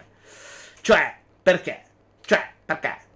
Io dico sempre eh, per coca e risolvo il problema. Quello è l'apertura della vocale, è chiusa come in perché. Vabbè, avete rotti i coglioni. Banalmente come verbo essere vito e malvagio. Concordo con Vito, da quando sono padre certi giochi hanno un impatto diverso su di me. Se vi maltratta fa bene, dice Giorgetti. Infatti per me God of War nella sfera del rapporto da eh, infatti per me God of War Ah, nella sfera di rapporto da Kratos e Atreus è stato odioso. Anche per me non mi è piaciuto per niente. Ciao Idi, basta non comprarlo, me lo sono perso, sì. Speriamo che nel Game Pass arrivi il gioco touch invito. Dice il Moruz. Ciao. Io mi sono commosso con Undertale, che non ha nulla di realistico. Sono i temi, i personaggi, le giuste corde dell'animo che vengono o meno solleticate. Assolutamente. Per me è molto difficile però emozionarmi in quel modo nei videogiochi. Cioè, a livello di commuovermi non c'è mai riuscito niente. Forse perché mi distraggo o no. Vito, guardati indifferita Vito per avere più video. È quello che stiamo facendo con giochi giocandoli, infatti, Aris. È una roba che mi dà proprio soddisfazione. Vedere là due o tre Vito insieme, secondo me, è quello che, di cui il mondo ha bisogno. Potrebbe tornare a rimettere le repliche così abbiamo un video Juvara 24 luglio. Sì, potrei farlo in realtà. È che è una rottura di coglioni star lì a cambiare però le playlist. Eh. Uh, e poi devi farle partire giuste, se no parti live si interrompe, i numeri si smarmellano. Insomma, non mi sembra neanche particolarmente interessante. Si potrebbe pensare di giocare prima mezzo Final Fantasy e poi mezzo Final Fantasy 7 e poi finire il 6 quindi il 7. Vai, Giorgetti avantissimo. Secondo me cambia più nei Mario che nei Final Fantasy, può darsi. Infatti, non molti hanno giocato prima Final Fantasy 8. Uh, eh, no, molti hanno giocato prima Final Fantasy 8 e lo reputano il migliore. E invece, faccina che vomita. Uh, ci sta, però, sono d'accordo con te. La prima è quando prendi pesci, la seconda è il frutto, come diceva Nino Manfredi. Ah, pescare e pesca. Pesca. Se reputi Final Fantasy, eh, Final Fantasy 8 migliore solo perché lo hai giocato prima, vuol dire che non capisci una fava. Mm, non lo so, magari quella ti ha emozionato di più perché l'hai giocata a 14 anni dove sei un po' più aperto. Cioè, secondo me al mondo ci sarà anche qualcuno che ti dice che Spyro è più bello di Mario 64. Perché magari ci ha giocato a 8 anni col padre o col nonno e quindi c'ha quel ricordo con Spyro molto emozionante. Quella roba nelle persone, però, non è che puoi sradicarlo. Esiste. E no, caro mio, pesca e pe. Ma che cazzo state parlando questi accenti? Mi state rincoglionendo. Non ho detto che. Ah, tu dici che sono scemo io a dire che non bisogna toglierli, ok? C'ha senso. Non ho detto che non ci sono giochi che non po- Secondo me cambia parola la pesca. Chiamala perra. Così non ti sbagli. Non ho detto che non ci sono giochi che non possono colpirti, dico solo che sono una piccola percentuale del totale, a differenza dei film. Ah, sì, sì direttamente. Di brutto per certo. Io piango un sacco film, telefilm, pubblicità del Teleton, cioè quel tipo di contenuto mi commuove un sacco. Videogiochi non ci sono mai riusciti, per esempio. Ora inizia anche a parlare in corsivo e segnalo il canale. Pesca. Ma è già finita sta moda, mi pare di capire. Magari non ho ancora giocato uno di quelli. L'ultimo gioco che mi ha commosso è stato The Last Guardian per quel finale. Se non vi siete commossi, vi prego, fatevi un trapianto di cuore. Non ti ha commosso sapere che ho distrutto il tuo ospedale ridicolo sia nel budget che nella soddisfazione del paziente? Idi, non ricordo niente di Team Hospital, amico mio. Cioè, l'ho giocato 5 anni fa, Idi. Cioè, veramente, stai un po' più sul pezzo. Capito che sei povero e devi giocare ai giochi che ti buttano per strada e vai a raccogliere col carrello da barbone. Però, amico mio, vuoi veramente parlare oggi di Team Hospital? Dai! Io ho giocato prima il 7 e poi l'8 e non mi è dispiaciuto così tanto. C'è pure da dire che era localizzato. Ma neanche a me è dispiaciuto Final Fantasy 8. Io ho voluto un sacco bene. Eh. Uh, Final Fantasy 8, a differenza del 7, è localizzato. Sarà che non sono mai stato neanche sto grandissimo fan del 7.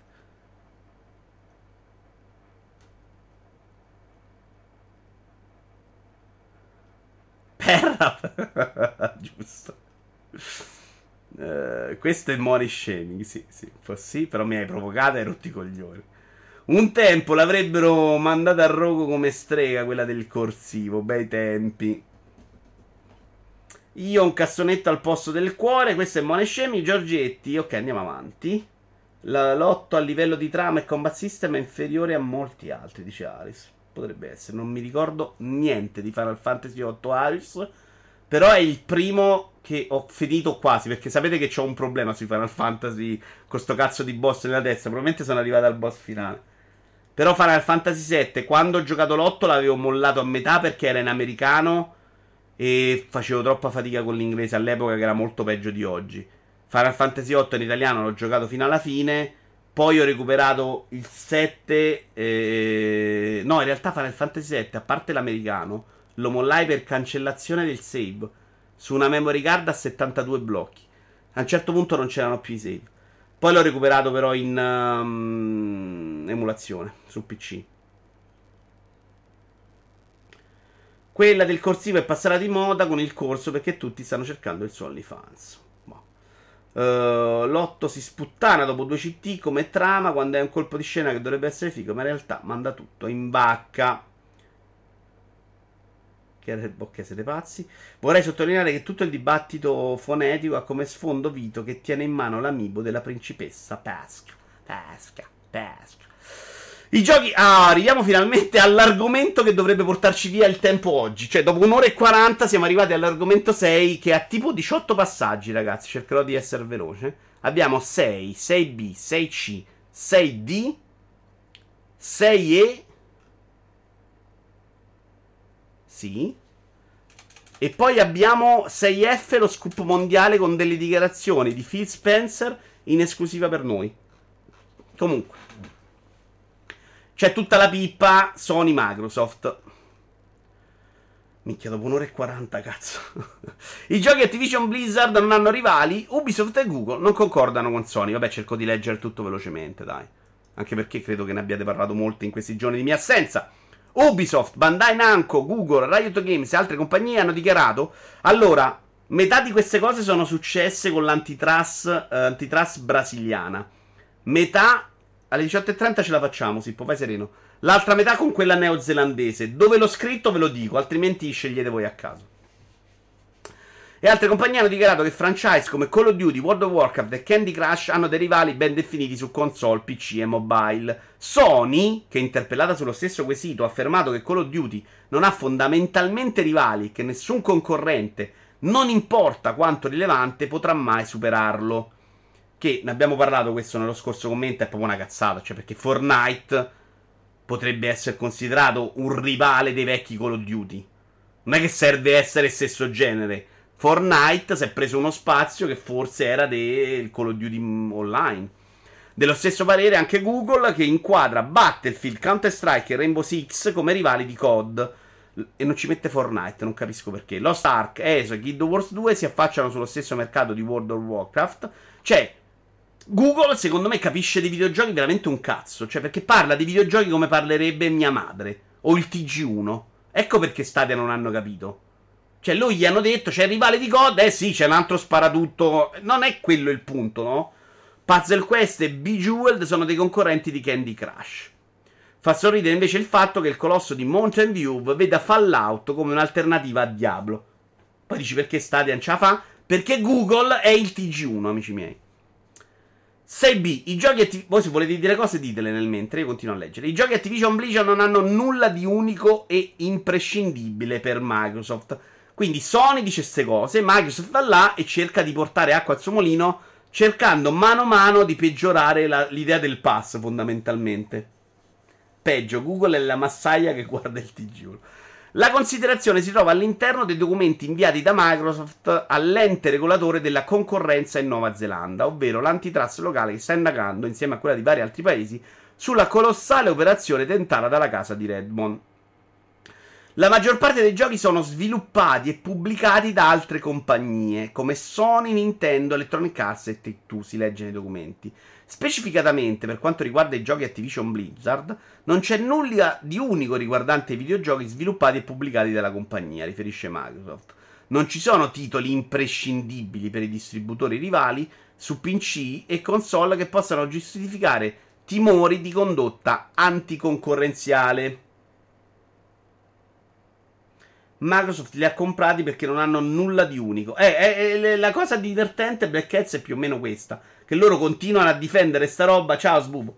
E, e, e fi- finiscono sempre a parlare male. Uh, Ubisoft non nominata li danno già per spacciati. No, c'era stata prima, alcune cose le ho tagliate perché dicevano delle minchiate, Albi. Microsoft, Microsoft, Microsoft risponde alle accuse di Sony e punta il dito sulle esclusive PlayStation.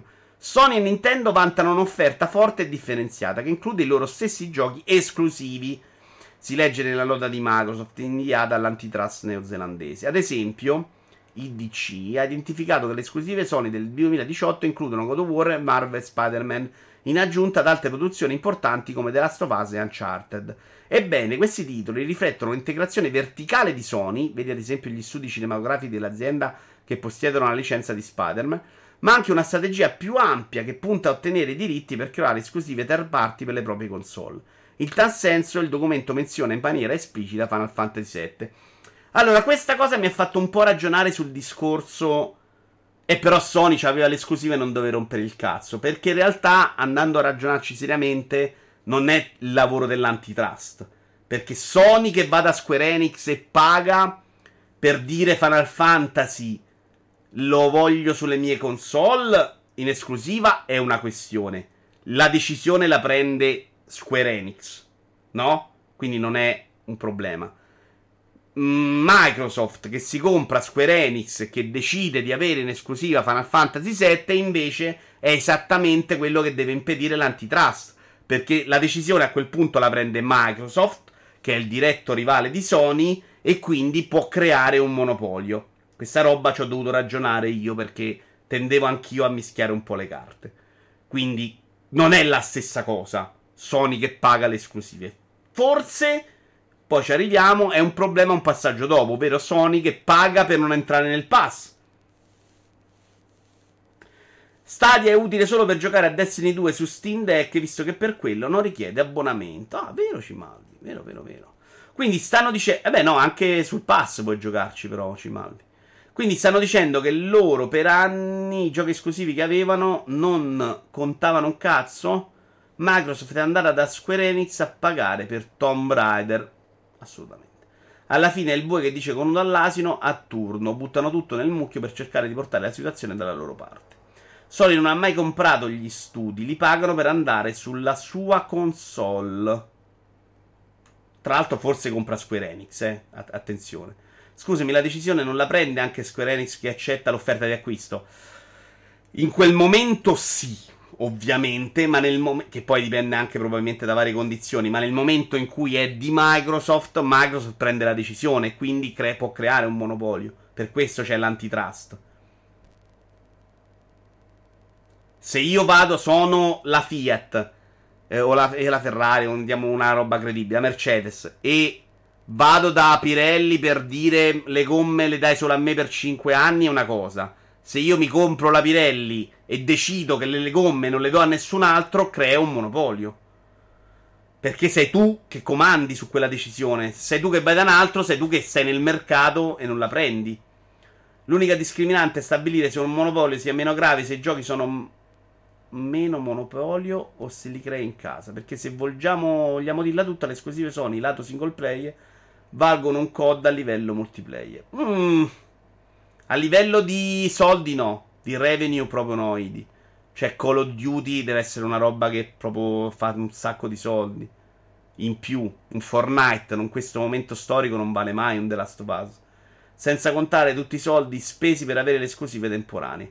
A me Sony sembra disperata dal nuovo che avanza eh, su cui puoi monetizzare decisamente di meno, senza la potenza di fuoco per poter competere a questi livelli. Anche io ci sento puzza di, di quello, eh. Vero, ma su Stadia gira meglio come infrastruttura. Se in caso la PS4 e non la Xbox uh, One è perché mio fratello voleva giocare a Bloodborne. Sony, pagliaccio. Uh, molto forte. GDR Unplugged, ciao. Ma il punto è un altro. Non importa chi ha ragione e chi ha torto, ma quale evoluzione del mercato ci sfavorisce come giocatori? Uh, beh, qui si sta parlando di altro. Stiamo guard- spiando dal buco della serratura dei cazzi loro. Non è importante, secondo me, in questo momento decidere cosa è per noi. Per noi è importante vincere il pass e i giochi non li paghiamo più, cioè, ovviamente. Però farci i cazzi nostri e capire questa cosa è proprio chiacchierare su più e meno su chi c'ha ragione. Poi i monopoli sembrano, cioè, che ci sia l'antitrust, è un bene per gli utenti. I monopoli sono un problema, ne parlavamo anche prima, per un sacco di motivi che a volte non leggi e non li leggiamo noi perché non abbiamo una visione completa. Quindi che, che, che, Microsoft non vada a fare un monopolio è sempre un bene.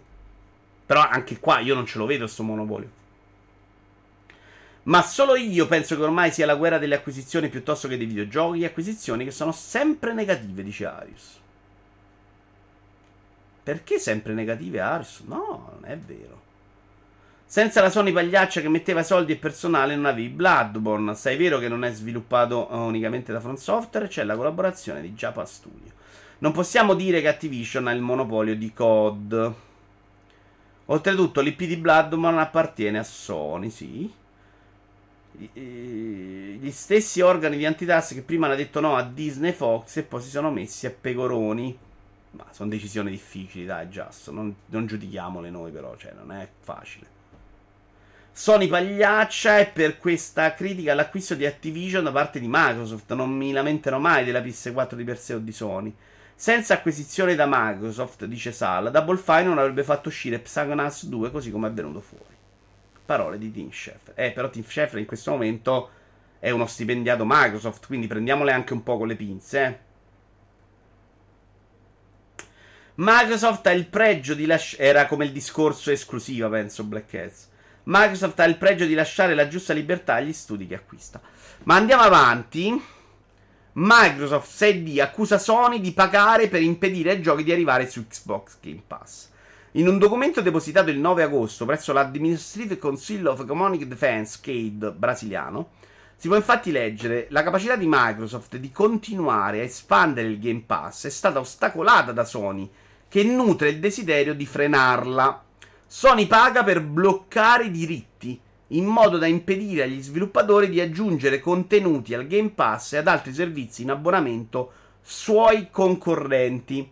Questo Ora servirebbe qualcuno che ne capisce di più legalmente. Però secondo me questo sarebbe più problematico per l'antitrust. Cioè, questa mossa qua, secondo me, l'antitrust può punirti. Perché tu puoi dire io mi compro l'esclusiva. È una roba molto di. di chiacchiere più che in realtà. Perché alla fine il risultato è lo stesso. Però se tu vai da Square Enix e gli dici di tot tot per avere questo gioco in esclusiva sulla mia console, lo puoi fare tranquillamente. Se vai da lei, gli dai soldi con un contratto ufficiale per dirgli non mandarlo sul pass, probabilmente dico la sensazione, la mia percezione è che addirittura stai facendo una cosa che potrebbe essere eh, verso il monopolio. Forse no, perché comunque lo fai uscire su Xbox e non su un servizio. Però potrebbe essere un problema.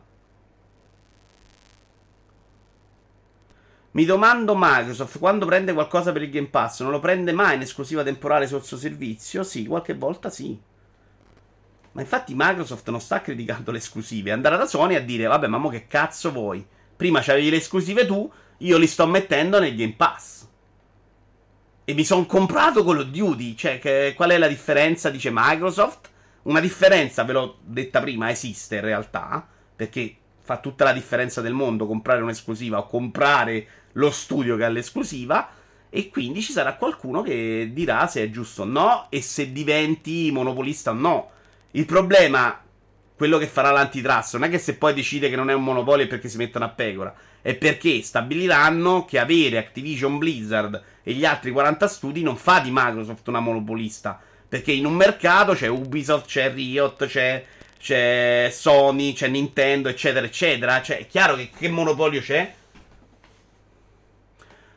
Oddio, acquisizione sempre pessime? No, io sarei contento se Sony acquisisse Square, lasciando tutti i multipiattaforma, ovviamente, perché mh, mm, spererei l'aiutasse a dare un indirizzo decente a un'azienda che mi sembra sempre più chiusa e problematica.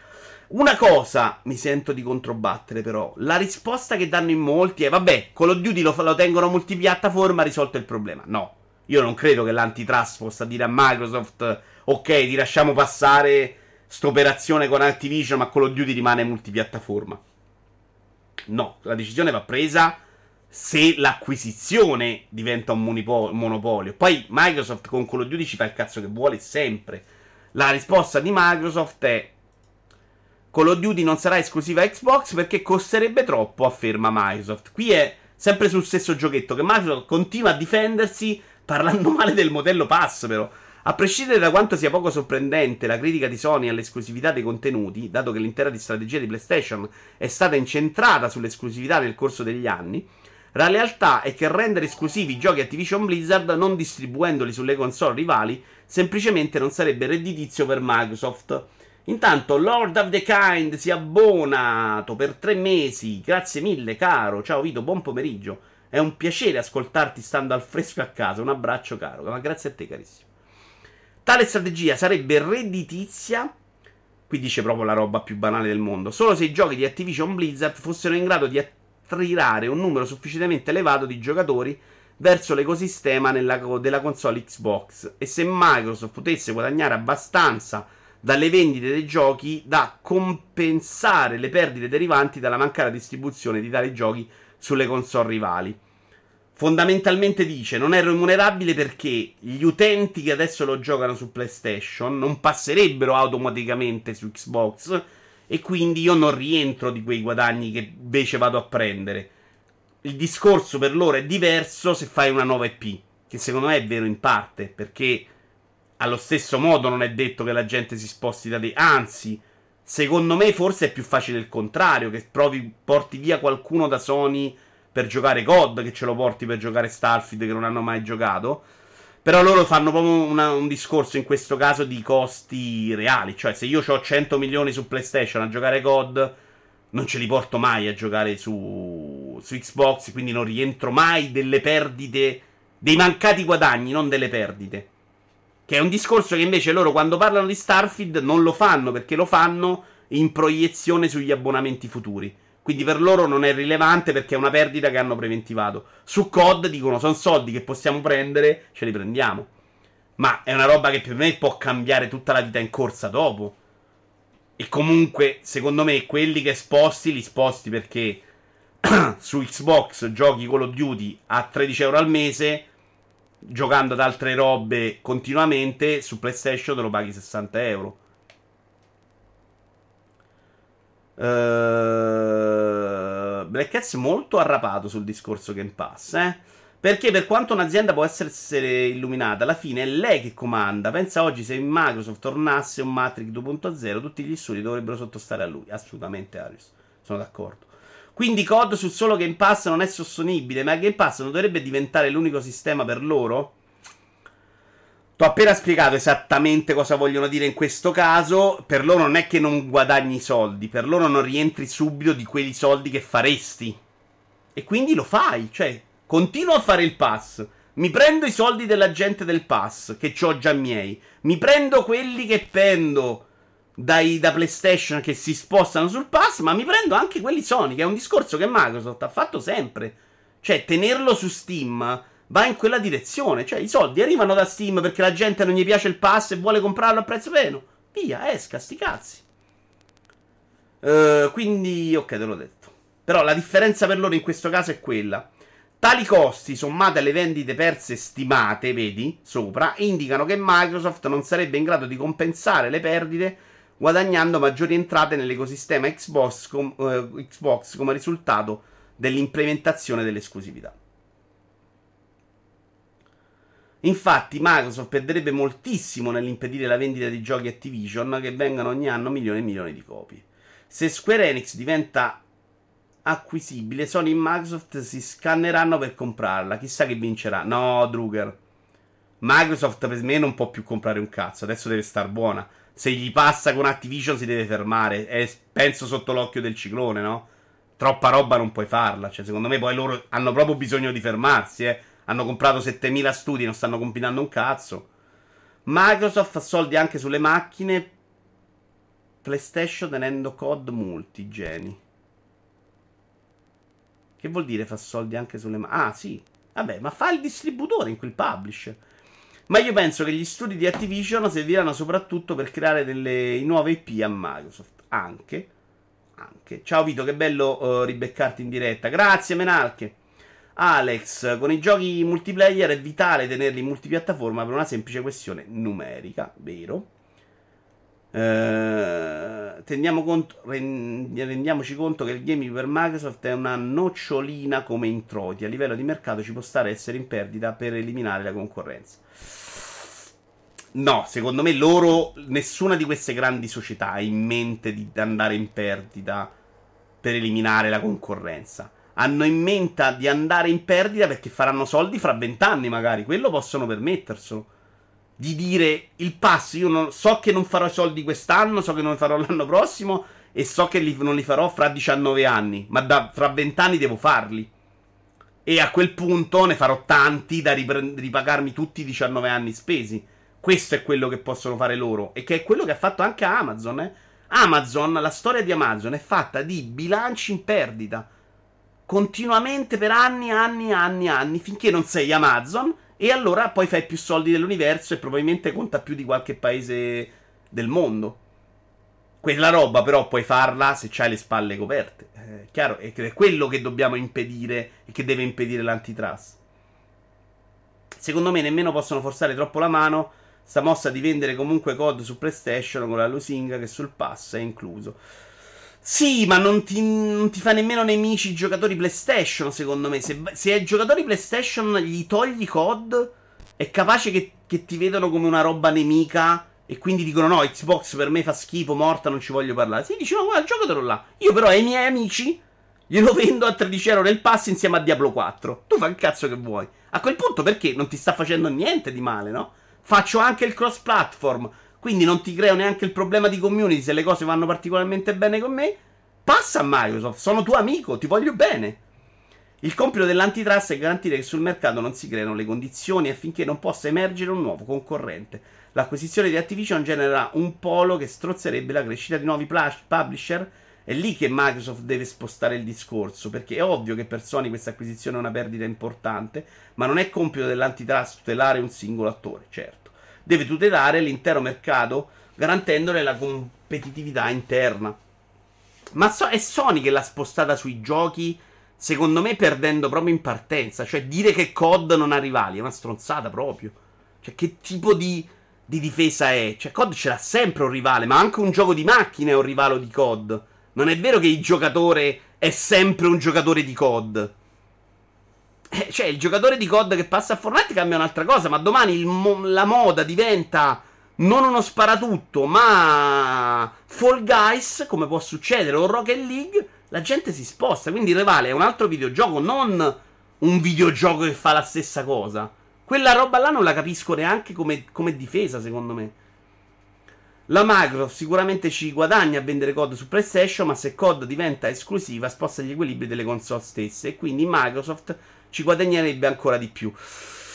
Dipende. Ci guadagni di più se sposti tutta la gente sul tuo universo, che è una cosa che invece, come dicevo prima, può creare, può essere anche controproducente, perché ti crei dei nemici. Polarizzi il pubblico Sony su Sony, mentre piano piano adesso se lo sta mangiando il pubblico Sony. Gli fa capire che c'è un universo migliore e la gente si sposta. Quello si sposta, l'amico si porta su Xbox. Oh, è figo, posso mettere due giochi in pausa. Noi stiamo chattando con Giovanni sulla chat Xbox, tu sei su PlayStation, mannaggia. Che non è un mai una roba che puoi rimproverare a Microsoft. Se gli togli l'esclusiva, di più. Loro non vogliono fare quello su utenze e su community già create. Lo vogliono fare invece sull'IP 9. Perché dicono quella è roba mia e t'attacchi a cazzo. Ciao Vito, un abbraccio a te che sono sotto sotto. Sei un tifoso partenopeo. Apal 10. Guarda, per tanti anni ti avrei detto proprio no. Ora onestamente sì, ho anche un po' di affetto per il Napoli.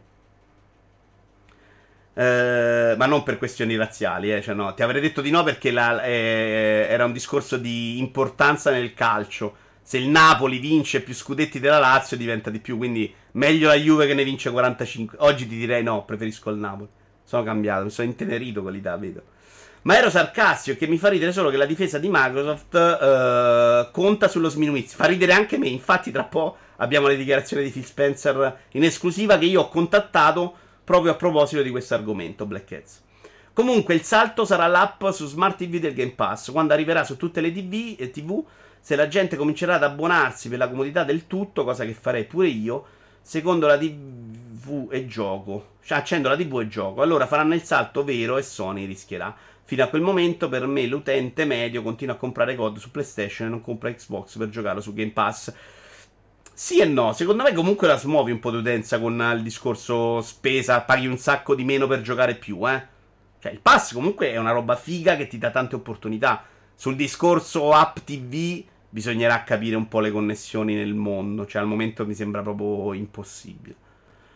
Microsoft ora acquisirà solo robe più piccole, dice Francis. Secondo me si ferma proprio per un po'. Cioè, deve passare questa operazione, farà passare altre cose di Sony per poi potergli dire, eh, però pure loro.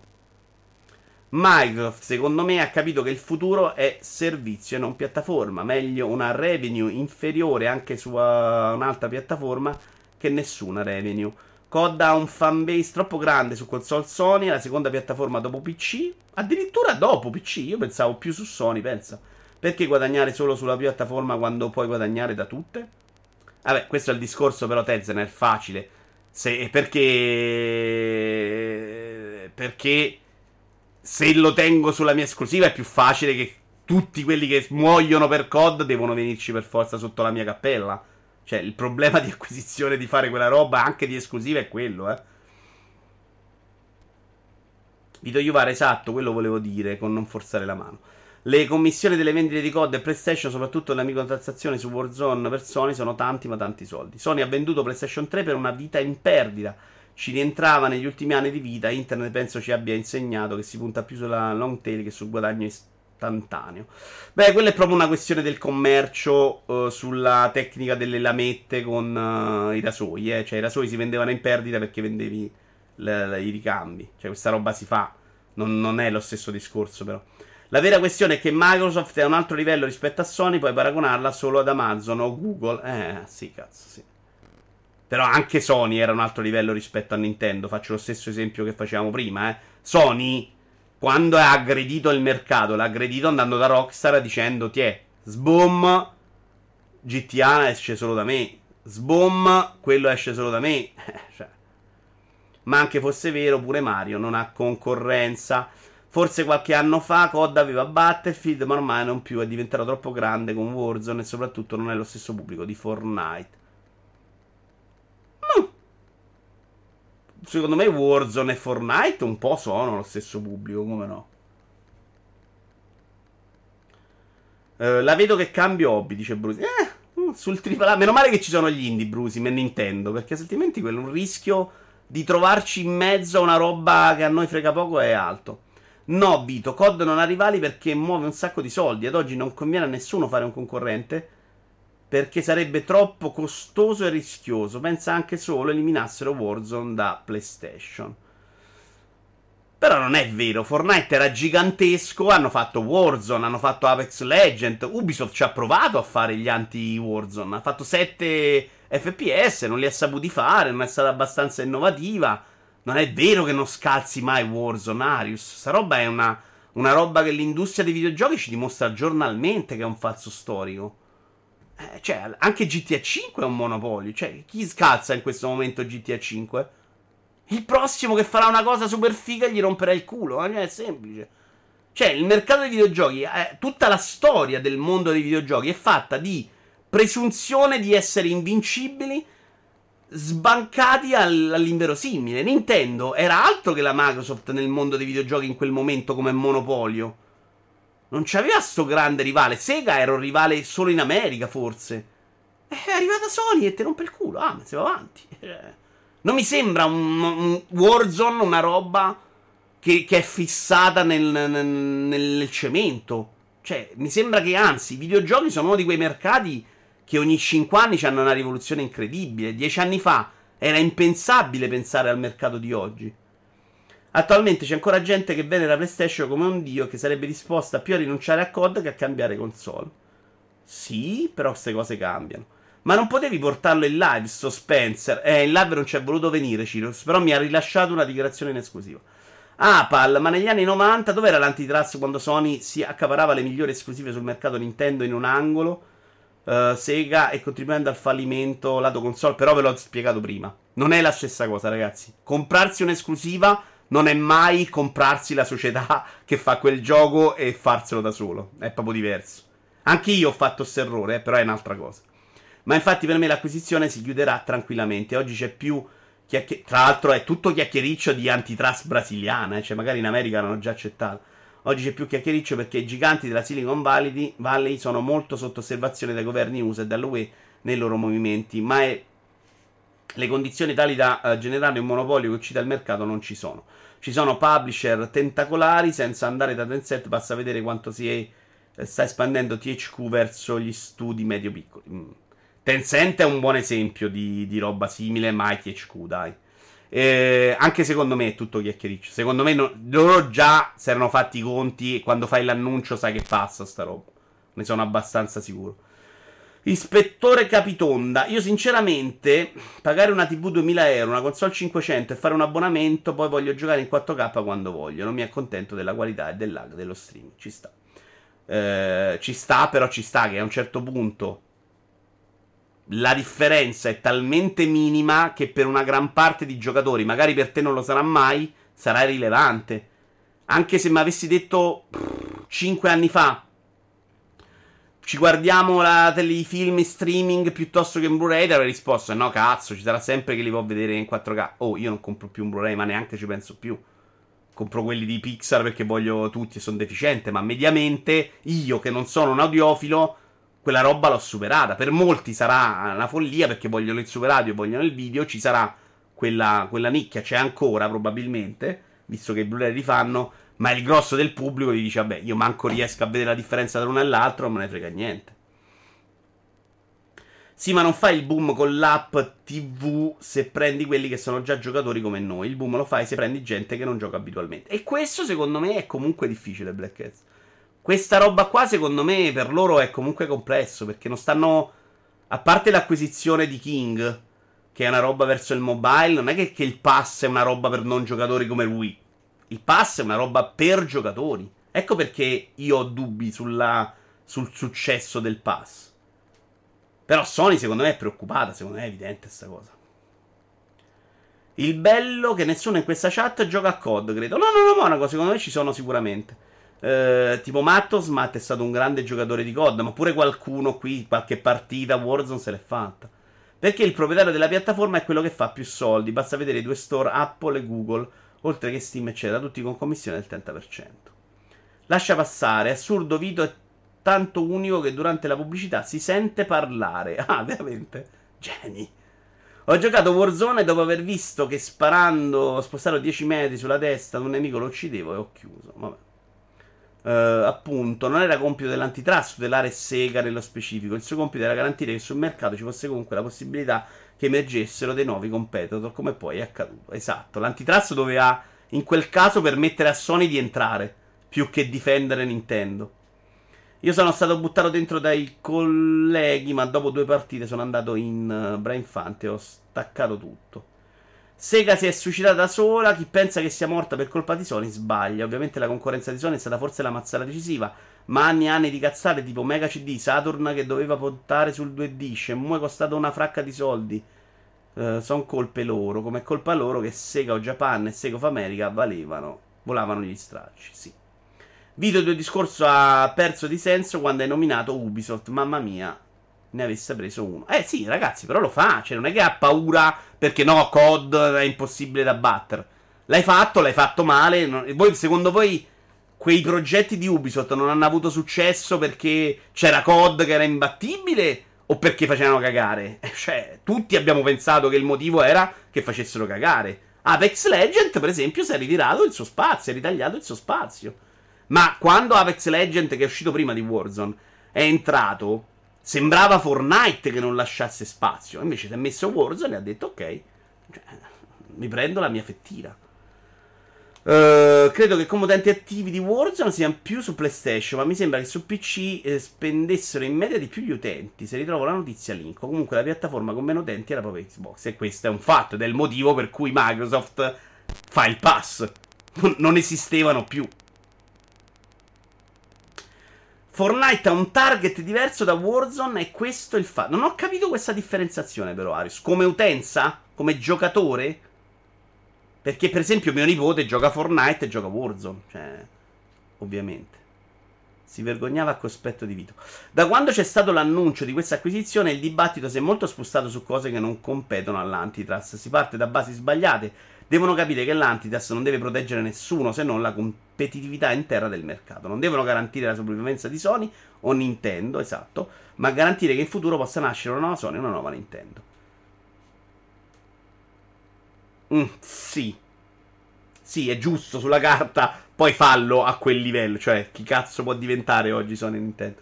THQ era per dire che anche loro sono in una fase di monopolio che abbraccia la parte medio-piccola del mercato. Ma il mercato stesso è ancora così grande che la cosa non crea problemi. Sega fece un mare di cazzate.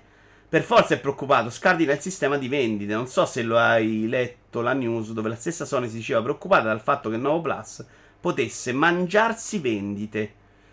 Eh, però l'hanno fatto Black Cats. Ma non facevano neanche cagare Vito. Semplicemente Ubisoft li ha buttati nella mischia senza un piano. No, facevano cagare già, sfidati. No, a livello artistico, di direzione, di presentazione, di comunicazione è tutto sbagliato. Curioso di se vuoi an- entrare in un mercato in cui c'hai PUBG, Apex Legend, Fortnite e Warzone, non puoi entrare con quel prodotto, che era inguardabile, cioè era una roba banalissima, come Skull and Bones. Poi magari Skull and Bones fra 5 minuti fai miliardi, ma tu entri in un mercato con Sea of Thieves e 200.000 prodotti che rubano il tempo della gente, con un prodotto che non attira nessuno di noi. Qua adesso prendiamo 88 spettatori, non ce n'è uno che ti dice oh Skull and Bones, mm, minchia non ci hai capito un cazzo, no? È evidente questa cosa. Non dico che diventi un giocatore di Skull and Bones, ma che lo guardi e dici oh che carino, niente, zero. Uh, curioso di vedere come si comporterà Microsoft con King. Li metterà a lavoro anche a roba per il Game Pass. Sicuramente, secondo me, Franzi. Secondo me quella roba funziona in quel senso. Loro devono portare molta gente sul pass e quindi gli interessa quel pubblico mobile con King. Cioè mi porto dentro della gente che pagherà il pass per avere quella roba. E poi è tutta roba tua, eh? poi magari li fai appassionare a Ask Dusk Falls che possono giocare o a Rod 96, come cazzo si dice. E piano piano li hai trasformati in videogiocatori, che è quello che proprio serve a questa industria. Servono i giocatori nuovi, serve che il pubblico non sia fatto di 100 milioni di, di, di console al massimo, ma che arrivi a 200 milioni. In alcuni casi il Game Pass ha rivitalizzato dei giochi tipo Star Wars Battlefront 2. Ci ho giocato per qualche mese l'anno scorso e su PlayStation c'erano pochissimi utenti, molti di più su Microsoft. Questo vale per tutti i free to play, Sal. Ovviamente. Uh, Power nasce su Fortnite ed è nel Franti proprio per, Fnatic proprio per questo. Poi facendo lo stream si è spostato verso dove l'utenza vuole. L'hanno fatto perché non potevano rimanere senza un concorrente, seppur non allo stesso livello. Se Microsoft non avesse creato il pass per Sony di suo, non l'avrebbe mai fatto. Vabbè, certo, Black Cats. Però non è che possiamo fare una colpa a Microsoft perché prova a battere Sony. Lo fa, c'ha i soldi, lo fa in quel modo. Poi, se, se avrà sbagliato e i soldi non rientrerà mai, la prendono la trambata. È eh. chiaro, non è vero che a Microsoft non dispiace quando perde soldi, eh. È chiaro che ammortizza e non muore Microsoft, ma gli dispiace quando li buttano, eh.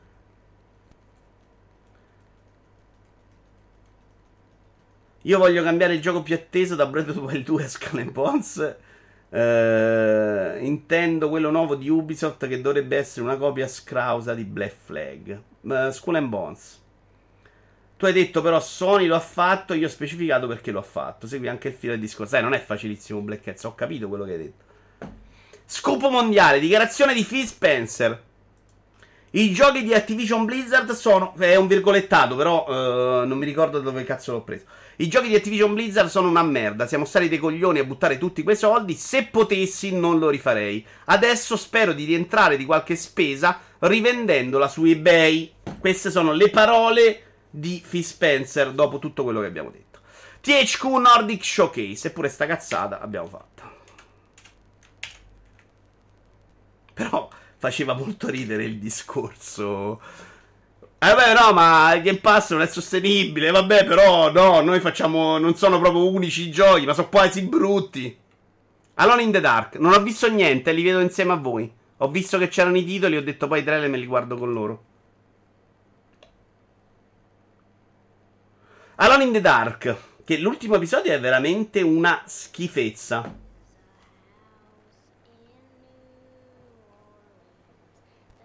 che ho giocato due volte, sia versione PC che console, ed erano diverse, non erano lo stesso gioco. C'era la versione PC che era un gioco orribile e la versione PlayStation 3 che era la, la versione accorciata e imbruttita di un gioco orribile. Una roba da sogno proprio, con la limited più brutta della storia dei videogiochi.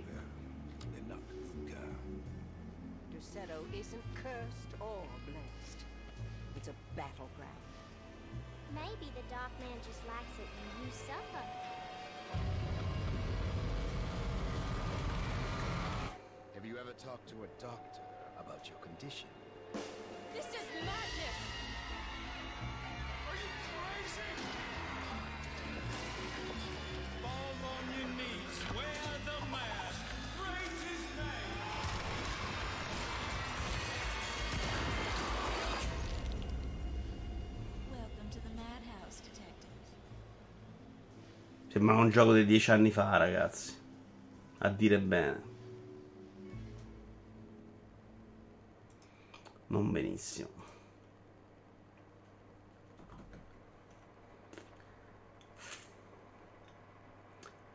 È un virgolettato. In cato acquisto, ma è venditore professionale su eBay. Verificato che recensioni ha. Abbiamo chiuso in bellezza. Belle queste parole di Phil, molto oneste, dice Opet. Sì, ma mica possono fare 200 task false, se no il passo diventa Netflix come contenuti. Eh, però possono alternare quel tipo di contenuto a quello normale. Il problema è che c'è una mezza critica, massa critica, che non si sposterà mai dal medium videoludico, no, sul medium videoludico, soprattutto in questo momento storico dove l'intrattenimento è un mercato saturo a questo punto ha molto più senso la nicchia di Nintendo. Mm, sì. Anch'io sono convinto che non ce la faccia a spostarla, eh, quindi sono d'accordo con te. Credo che loro però vogliano fare questo tipo di mossa, cioè accapararsi il pubblico Wii. Non Wii U e non Switch, quello Wii, le vecchie. E con la giusta comunicazione possono provarci. Tra l'altro è uscita la notizia che l'1% degli utenti Netflix si sono messi a provare i giochi gratis su mobile. Secondo me è anche un problema di comunicazione. L'hanno proprio comunicata male. E non la stanno comunicando dentro Netflix, per esempio. Io non ho visto quella roba dentro Netflix. Eh, tra l'altro con dei giochi anche belli, per esempio. Alcuni mi pare che l'hanno anche trattati molto bene. Carina la bimba che si impicca. Ricordo solo che i consumabili erano messi sotto al giubbotto. Ah, vero! Perché ogni volta che li usavi avevi una visuale in prima persona del protagonista che apriva la giacca. Ma tipo una cosa, Sal, forse si curava sulla giacca però? C'aveva la ferita sulla giacca, si metteva lo spray e si curava la giacca e la ferita? Mi ricordo male? Me lo gioco da Tony. Ha del pubblico. Uh, ho molte speranze per One in the Dark. L'ultimo gioco aveva molti spunti positivi. No, per certo sei pazzo. Non, non ricordo niente di più brutto negli ultimi 15 anni. Il fatto di combinare gli oggetti, non me lo ricordo. La colonna sonora, non me la ricordo. L'atmosfera, brutta. Poi, ovviamente, per il resto era una merda. Su molti Pierpaolo già gli ha dato dei poracci a questi per il budget. Beh, si vede, dai, su molti. Si vede che è una roba con pochi soldi. Gli scheletri come nemici sono la cosa più anonima e già vista di sempre. L'atmosfera sembra simpatica. Alone in the Dark del 2008 è stato un incubo. Mi sanguinavano gli occhi al sol pensiero. E forse voi avete giocato quella migliore, però, eh. Quella console era. Forse era un periodo di passaggio di console. E c'era una PS2 e una PC 360, eccetera. Ne ricordo una delle due versioni, che era quella che ho recensito, che era terrificante. O forse ho fatto la guida. L'interazione col fuoco era pure carina per il tempo. Ah, vero, quello me l'ero scordato, hai ragione. Si curava sulla giacca, esatto. Secondo me funzionerebbe più una formula tipo il primo Non in the Dark, che non ho mai giocato. Ricordo pure delle terribili sessioni in auto, sì, assolutamente, in ambulanza, una roba terrificante, con gli uccellacci che ti inseguivano. Ti ricordi benissimo, altro che si curava anche la giacca, però non era questo l'ultimo. C'era anche un'altra roba uscita qualche anno dopo. Ah sì, non me lo ricordo. Il fatto di combinare gli oggetti era praticamente l'unico selling point del gioco. Come fai a non ricordarlo? Non me lo ricordo per niente, per certo. Io ricordo che quella console era brutta. Solo a me pare che THQ voglia fare troppa roba che non impegni mai un budget adeguato. Sì, ma fa esattamente quello Black S, cioè prende studi medio-piccoli e gli fa fare quelle robette. Tra l'altro hanno tiserato un gioco di South Park, non so fatto da chi. Tempest Rising. È proprio una roba da doppio A, non mettiamoci troppi soldi, prendiamo pochi rischi. Qualche soldo lo raccatto. Nel 2015 è uscito, non hanno proprio mai tirato fuori un gioco incredibile. Nel 2015 è uscito l'ultimo dell'Illumination, una cosa simile, forse, ma lo ricordo solo io per quanto era orrendo. Zero proprio io, cancellato. Diciamo che quello del 2003 sembra un capolavoro rispetto a quello del 2008 e quello del 2003 era una merda. A me è piaciuto il trailer del nuovo gioco di SpongeBob. No, non, non l'ho neanche guardato, friends. Mi rifiuto. Questo l'ha fatto ID? No, ho 3D Realma.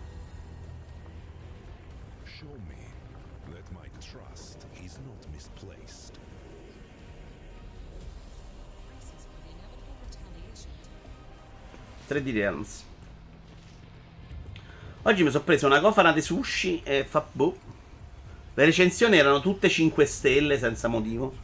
Non mi sembrava così incredibile.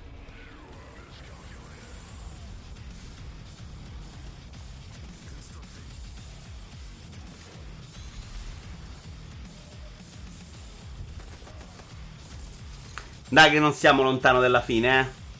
Cioè abbiamo tre notizie, ma due sono proprio veloci. Sì, un RTS, bravo. Una molto bello.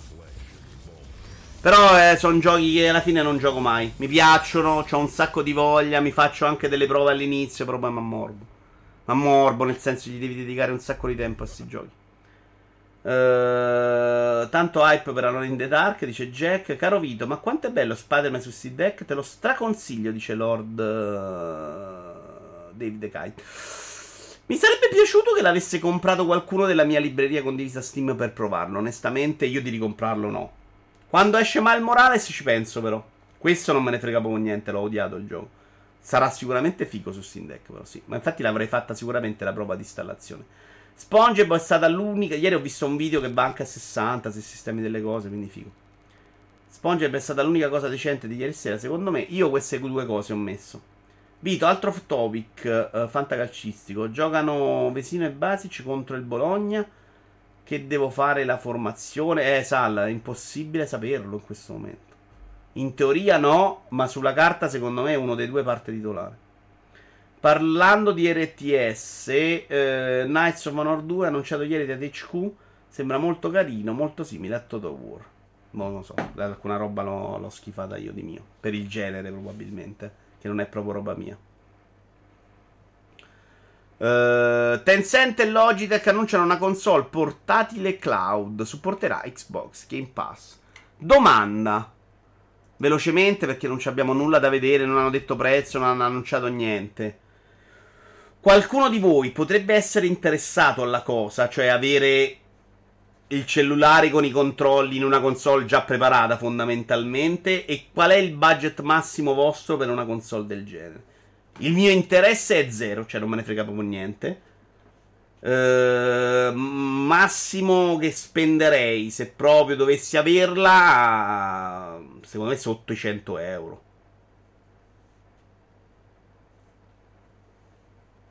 Non deve mai costare più di 99, una roba del genere, secondo me. Già proprio non la comprerei perché ho già il cellulare. Se voglio giocare mi porto Switch o quella. Quindi per me proprio. Interesse è proprio zero, non la comprerei mai. Però mettiamo caso che mi si rompe il PC, mi si rompe il seed deck, mi si rompe tutto. Quanto spenderei per una roba che deve solo farmi giocare cloud? Cioè, la mia, mia soglia sarebbe 49 probabilmente. Però diciamo mai sotto i 100, dai, non deve costare di più. 150 per me è follia. No, perché alla fine vado di portatile, controlle Xbox e cloud, dice Splash.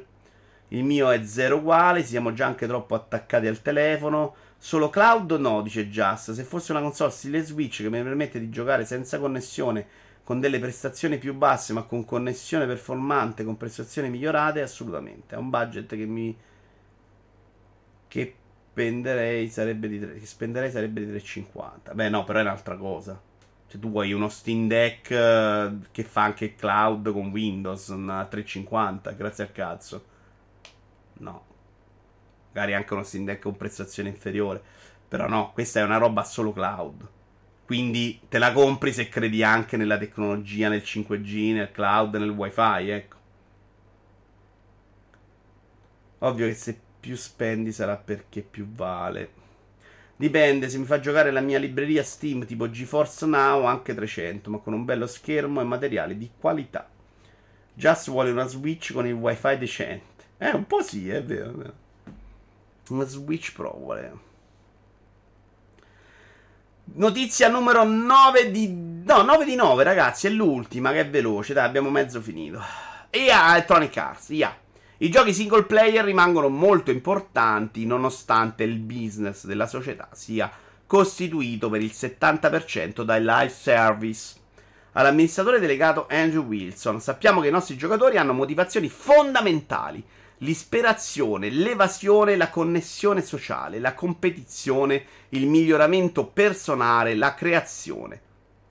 Queste cose ci uniscono come giocatori e la narrazione di storia è davvero importante per la realizzazione di alcune di queste motivazioni. Quando pensiamo ai giochi per giocatore singolo, pensiamo che siano una parte molto importante del portfolio complessivo che offriamo per soddisfare queste motivazioni fondamentali, proprio una dichiarazione di una deficienza Ma soprattutto, single player vuol dire storie narrative? No. Chi l'ha detto? Io nel cloud ci credo, Vito, visto che ci sto giocando tanto, però una console portatile assolutamente no. Alla fin fine già ho il PC o comunque il Mac per giocare in quel modo, ci sta. Se lo fa Microsoft sì, se lo fa Tencent assolutamente no, dice Lord Dave DeKine. Odio per Tencent, i cinesi ci compreranno tutti. Tra l'altro non è scoppiata la guerra a Taiwan per il momento, molto buono. Detto da quelli che twittavano che i giochi single erano per player di serie B o qualcosa del genere. No, Black Cats, quella roba non l'avevano fatta. Avevano fatto una battuta intendendo veramente tutt'altro e non era quello che volevano dire, era proprio un'interpretazione sbagliata della frase. Mi ricordo che ne abbiamo parlato, non stavano dicendo che era una roba per giocatori di Serie B. Piste di Mario Kart, il video e poi ci salutiamo. Non le ho viste, le vediamo insieme a voi. Qualcuno ha scaricato questo DLC, le ultime mappe, ci ha giocato un po', vi è piaciuto? Cosa ne pensate di queste nuove mappe? Hanno fatto un bel lavoro. A me onestamente stanno sembrando quella roba che temevo, cioè della roba non proprio all'altezza delle piste originali del gioco. Come grafica, eh, non come pista. Mentre quella di Ninja era proprio figa come pista. Parlo di grafica, mi sembrano delle versioni pezzotte, più vicine alle mobile che a quelle di Mario Kart su Switch.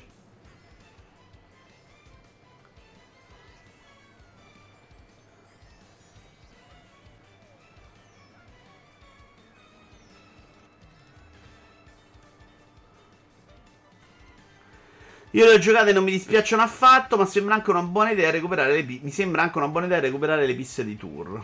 Anche a livello grafico non sono per nulla male, dice Bruzzi. Ma... Quindi è un'impressione sbagliata mia? Eh, Black Cats, non mi ricordo, ma non volevano dire era quella roba là, non, no, però non giochi multiplayer, quindi non ti metti sotto, to, sotto, la sfida con gli altri, una roba del genere. Non voleva dire, però fai schifo perché non giochi single player. Era questo il, il punto. Era, eh, 10, però non, non mette, si mette online a giocare contro gli altri, voleva dire quello. Mi sembra che lo spiegò, chiesero scusa spiegando il vero significato e una, una, per una volta ci ho creduto, non mi sembravano scuse campatenari. In tour lo giocavo non erano bruttissime, ma non so su 65 come pollici come risultano. Hanno modificato e reso più vari anche alcuni tracciati storici, ma poi vogliamo parlare di, quel, di quante piste in totale ore, un, totale ora un macello. Eh sì, probabilmente nella nuova versione che uscirà con il nuovo Switch ci butti tutto dentro e fai la versione Smash Bros. Ultimate. Cioè, francamente stanno facendo giochi secondo me. Oppure cambi un'altra volta sistema completamente che la vedo difficile. Boh. A me però queste sembrano brutte a guardarle così, ragazzi. Eh. Cioè, questa sembra proprio povera. Come fate a dire no? Non siete affidabilissimi. Allora, signori, a questo punto ce ne andiamo. Grazie mille per la compagnia. Abbiamo fatto due ore e mezza. Non vedo l'ora di dare altri 60 euro per Mario Kart Switch Pro. Ci sta, ci sta. Lo sappiamo tutti che lo faremo senza lamentarci, tra l'altro, Brusim. Allora, c'è un uomo che sapeva troppo che c'ha un sacco di gente oggi. Perché? Fammi vedere che sta facendo. Uh, Marvel Cinematic Chatting, Mrs. Marvel, Tollo e Thunder, Ian Groot con Matioski e Sara Intedardis. Chi sono?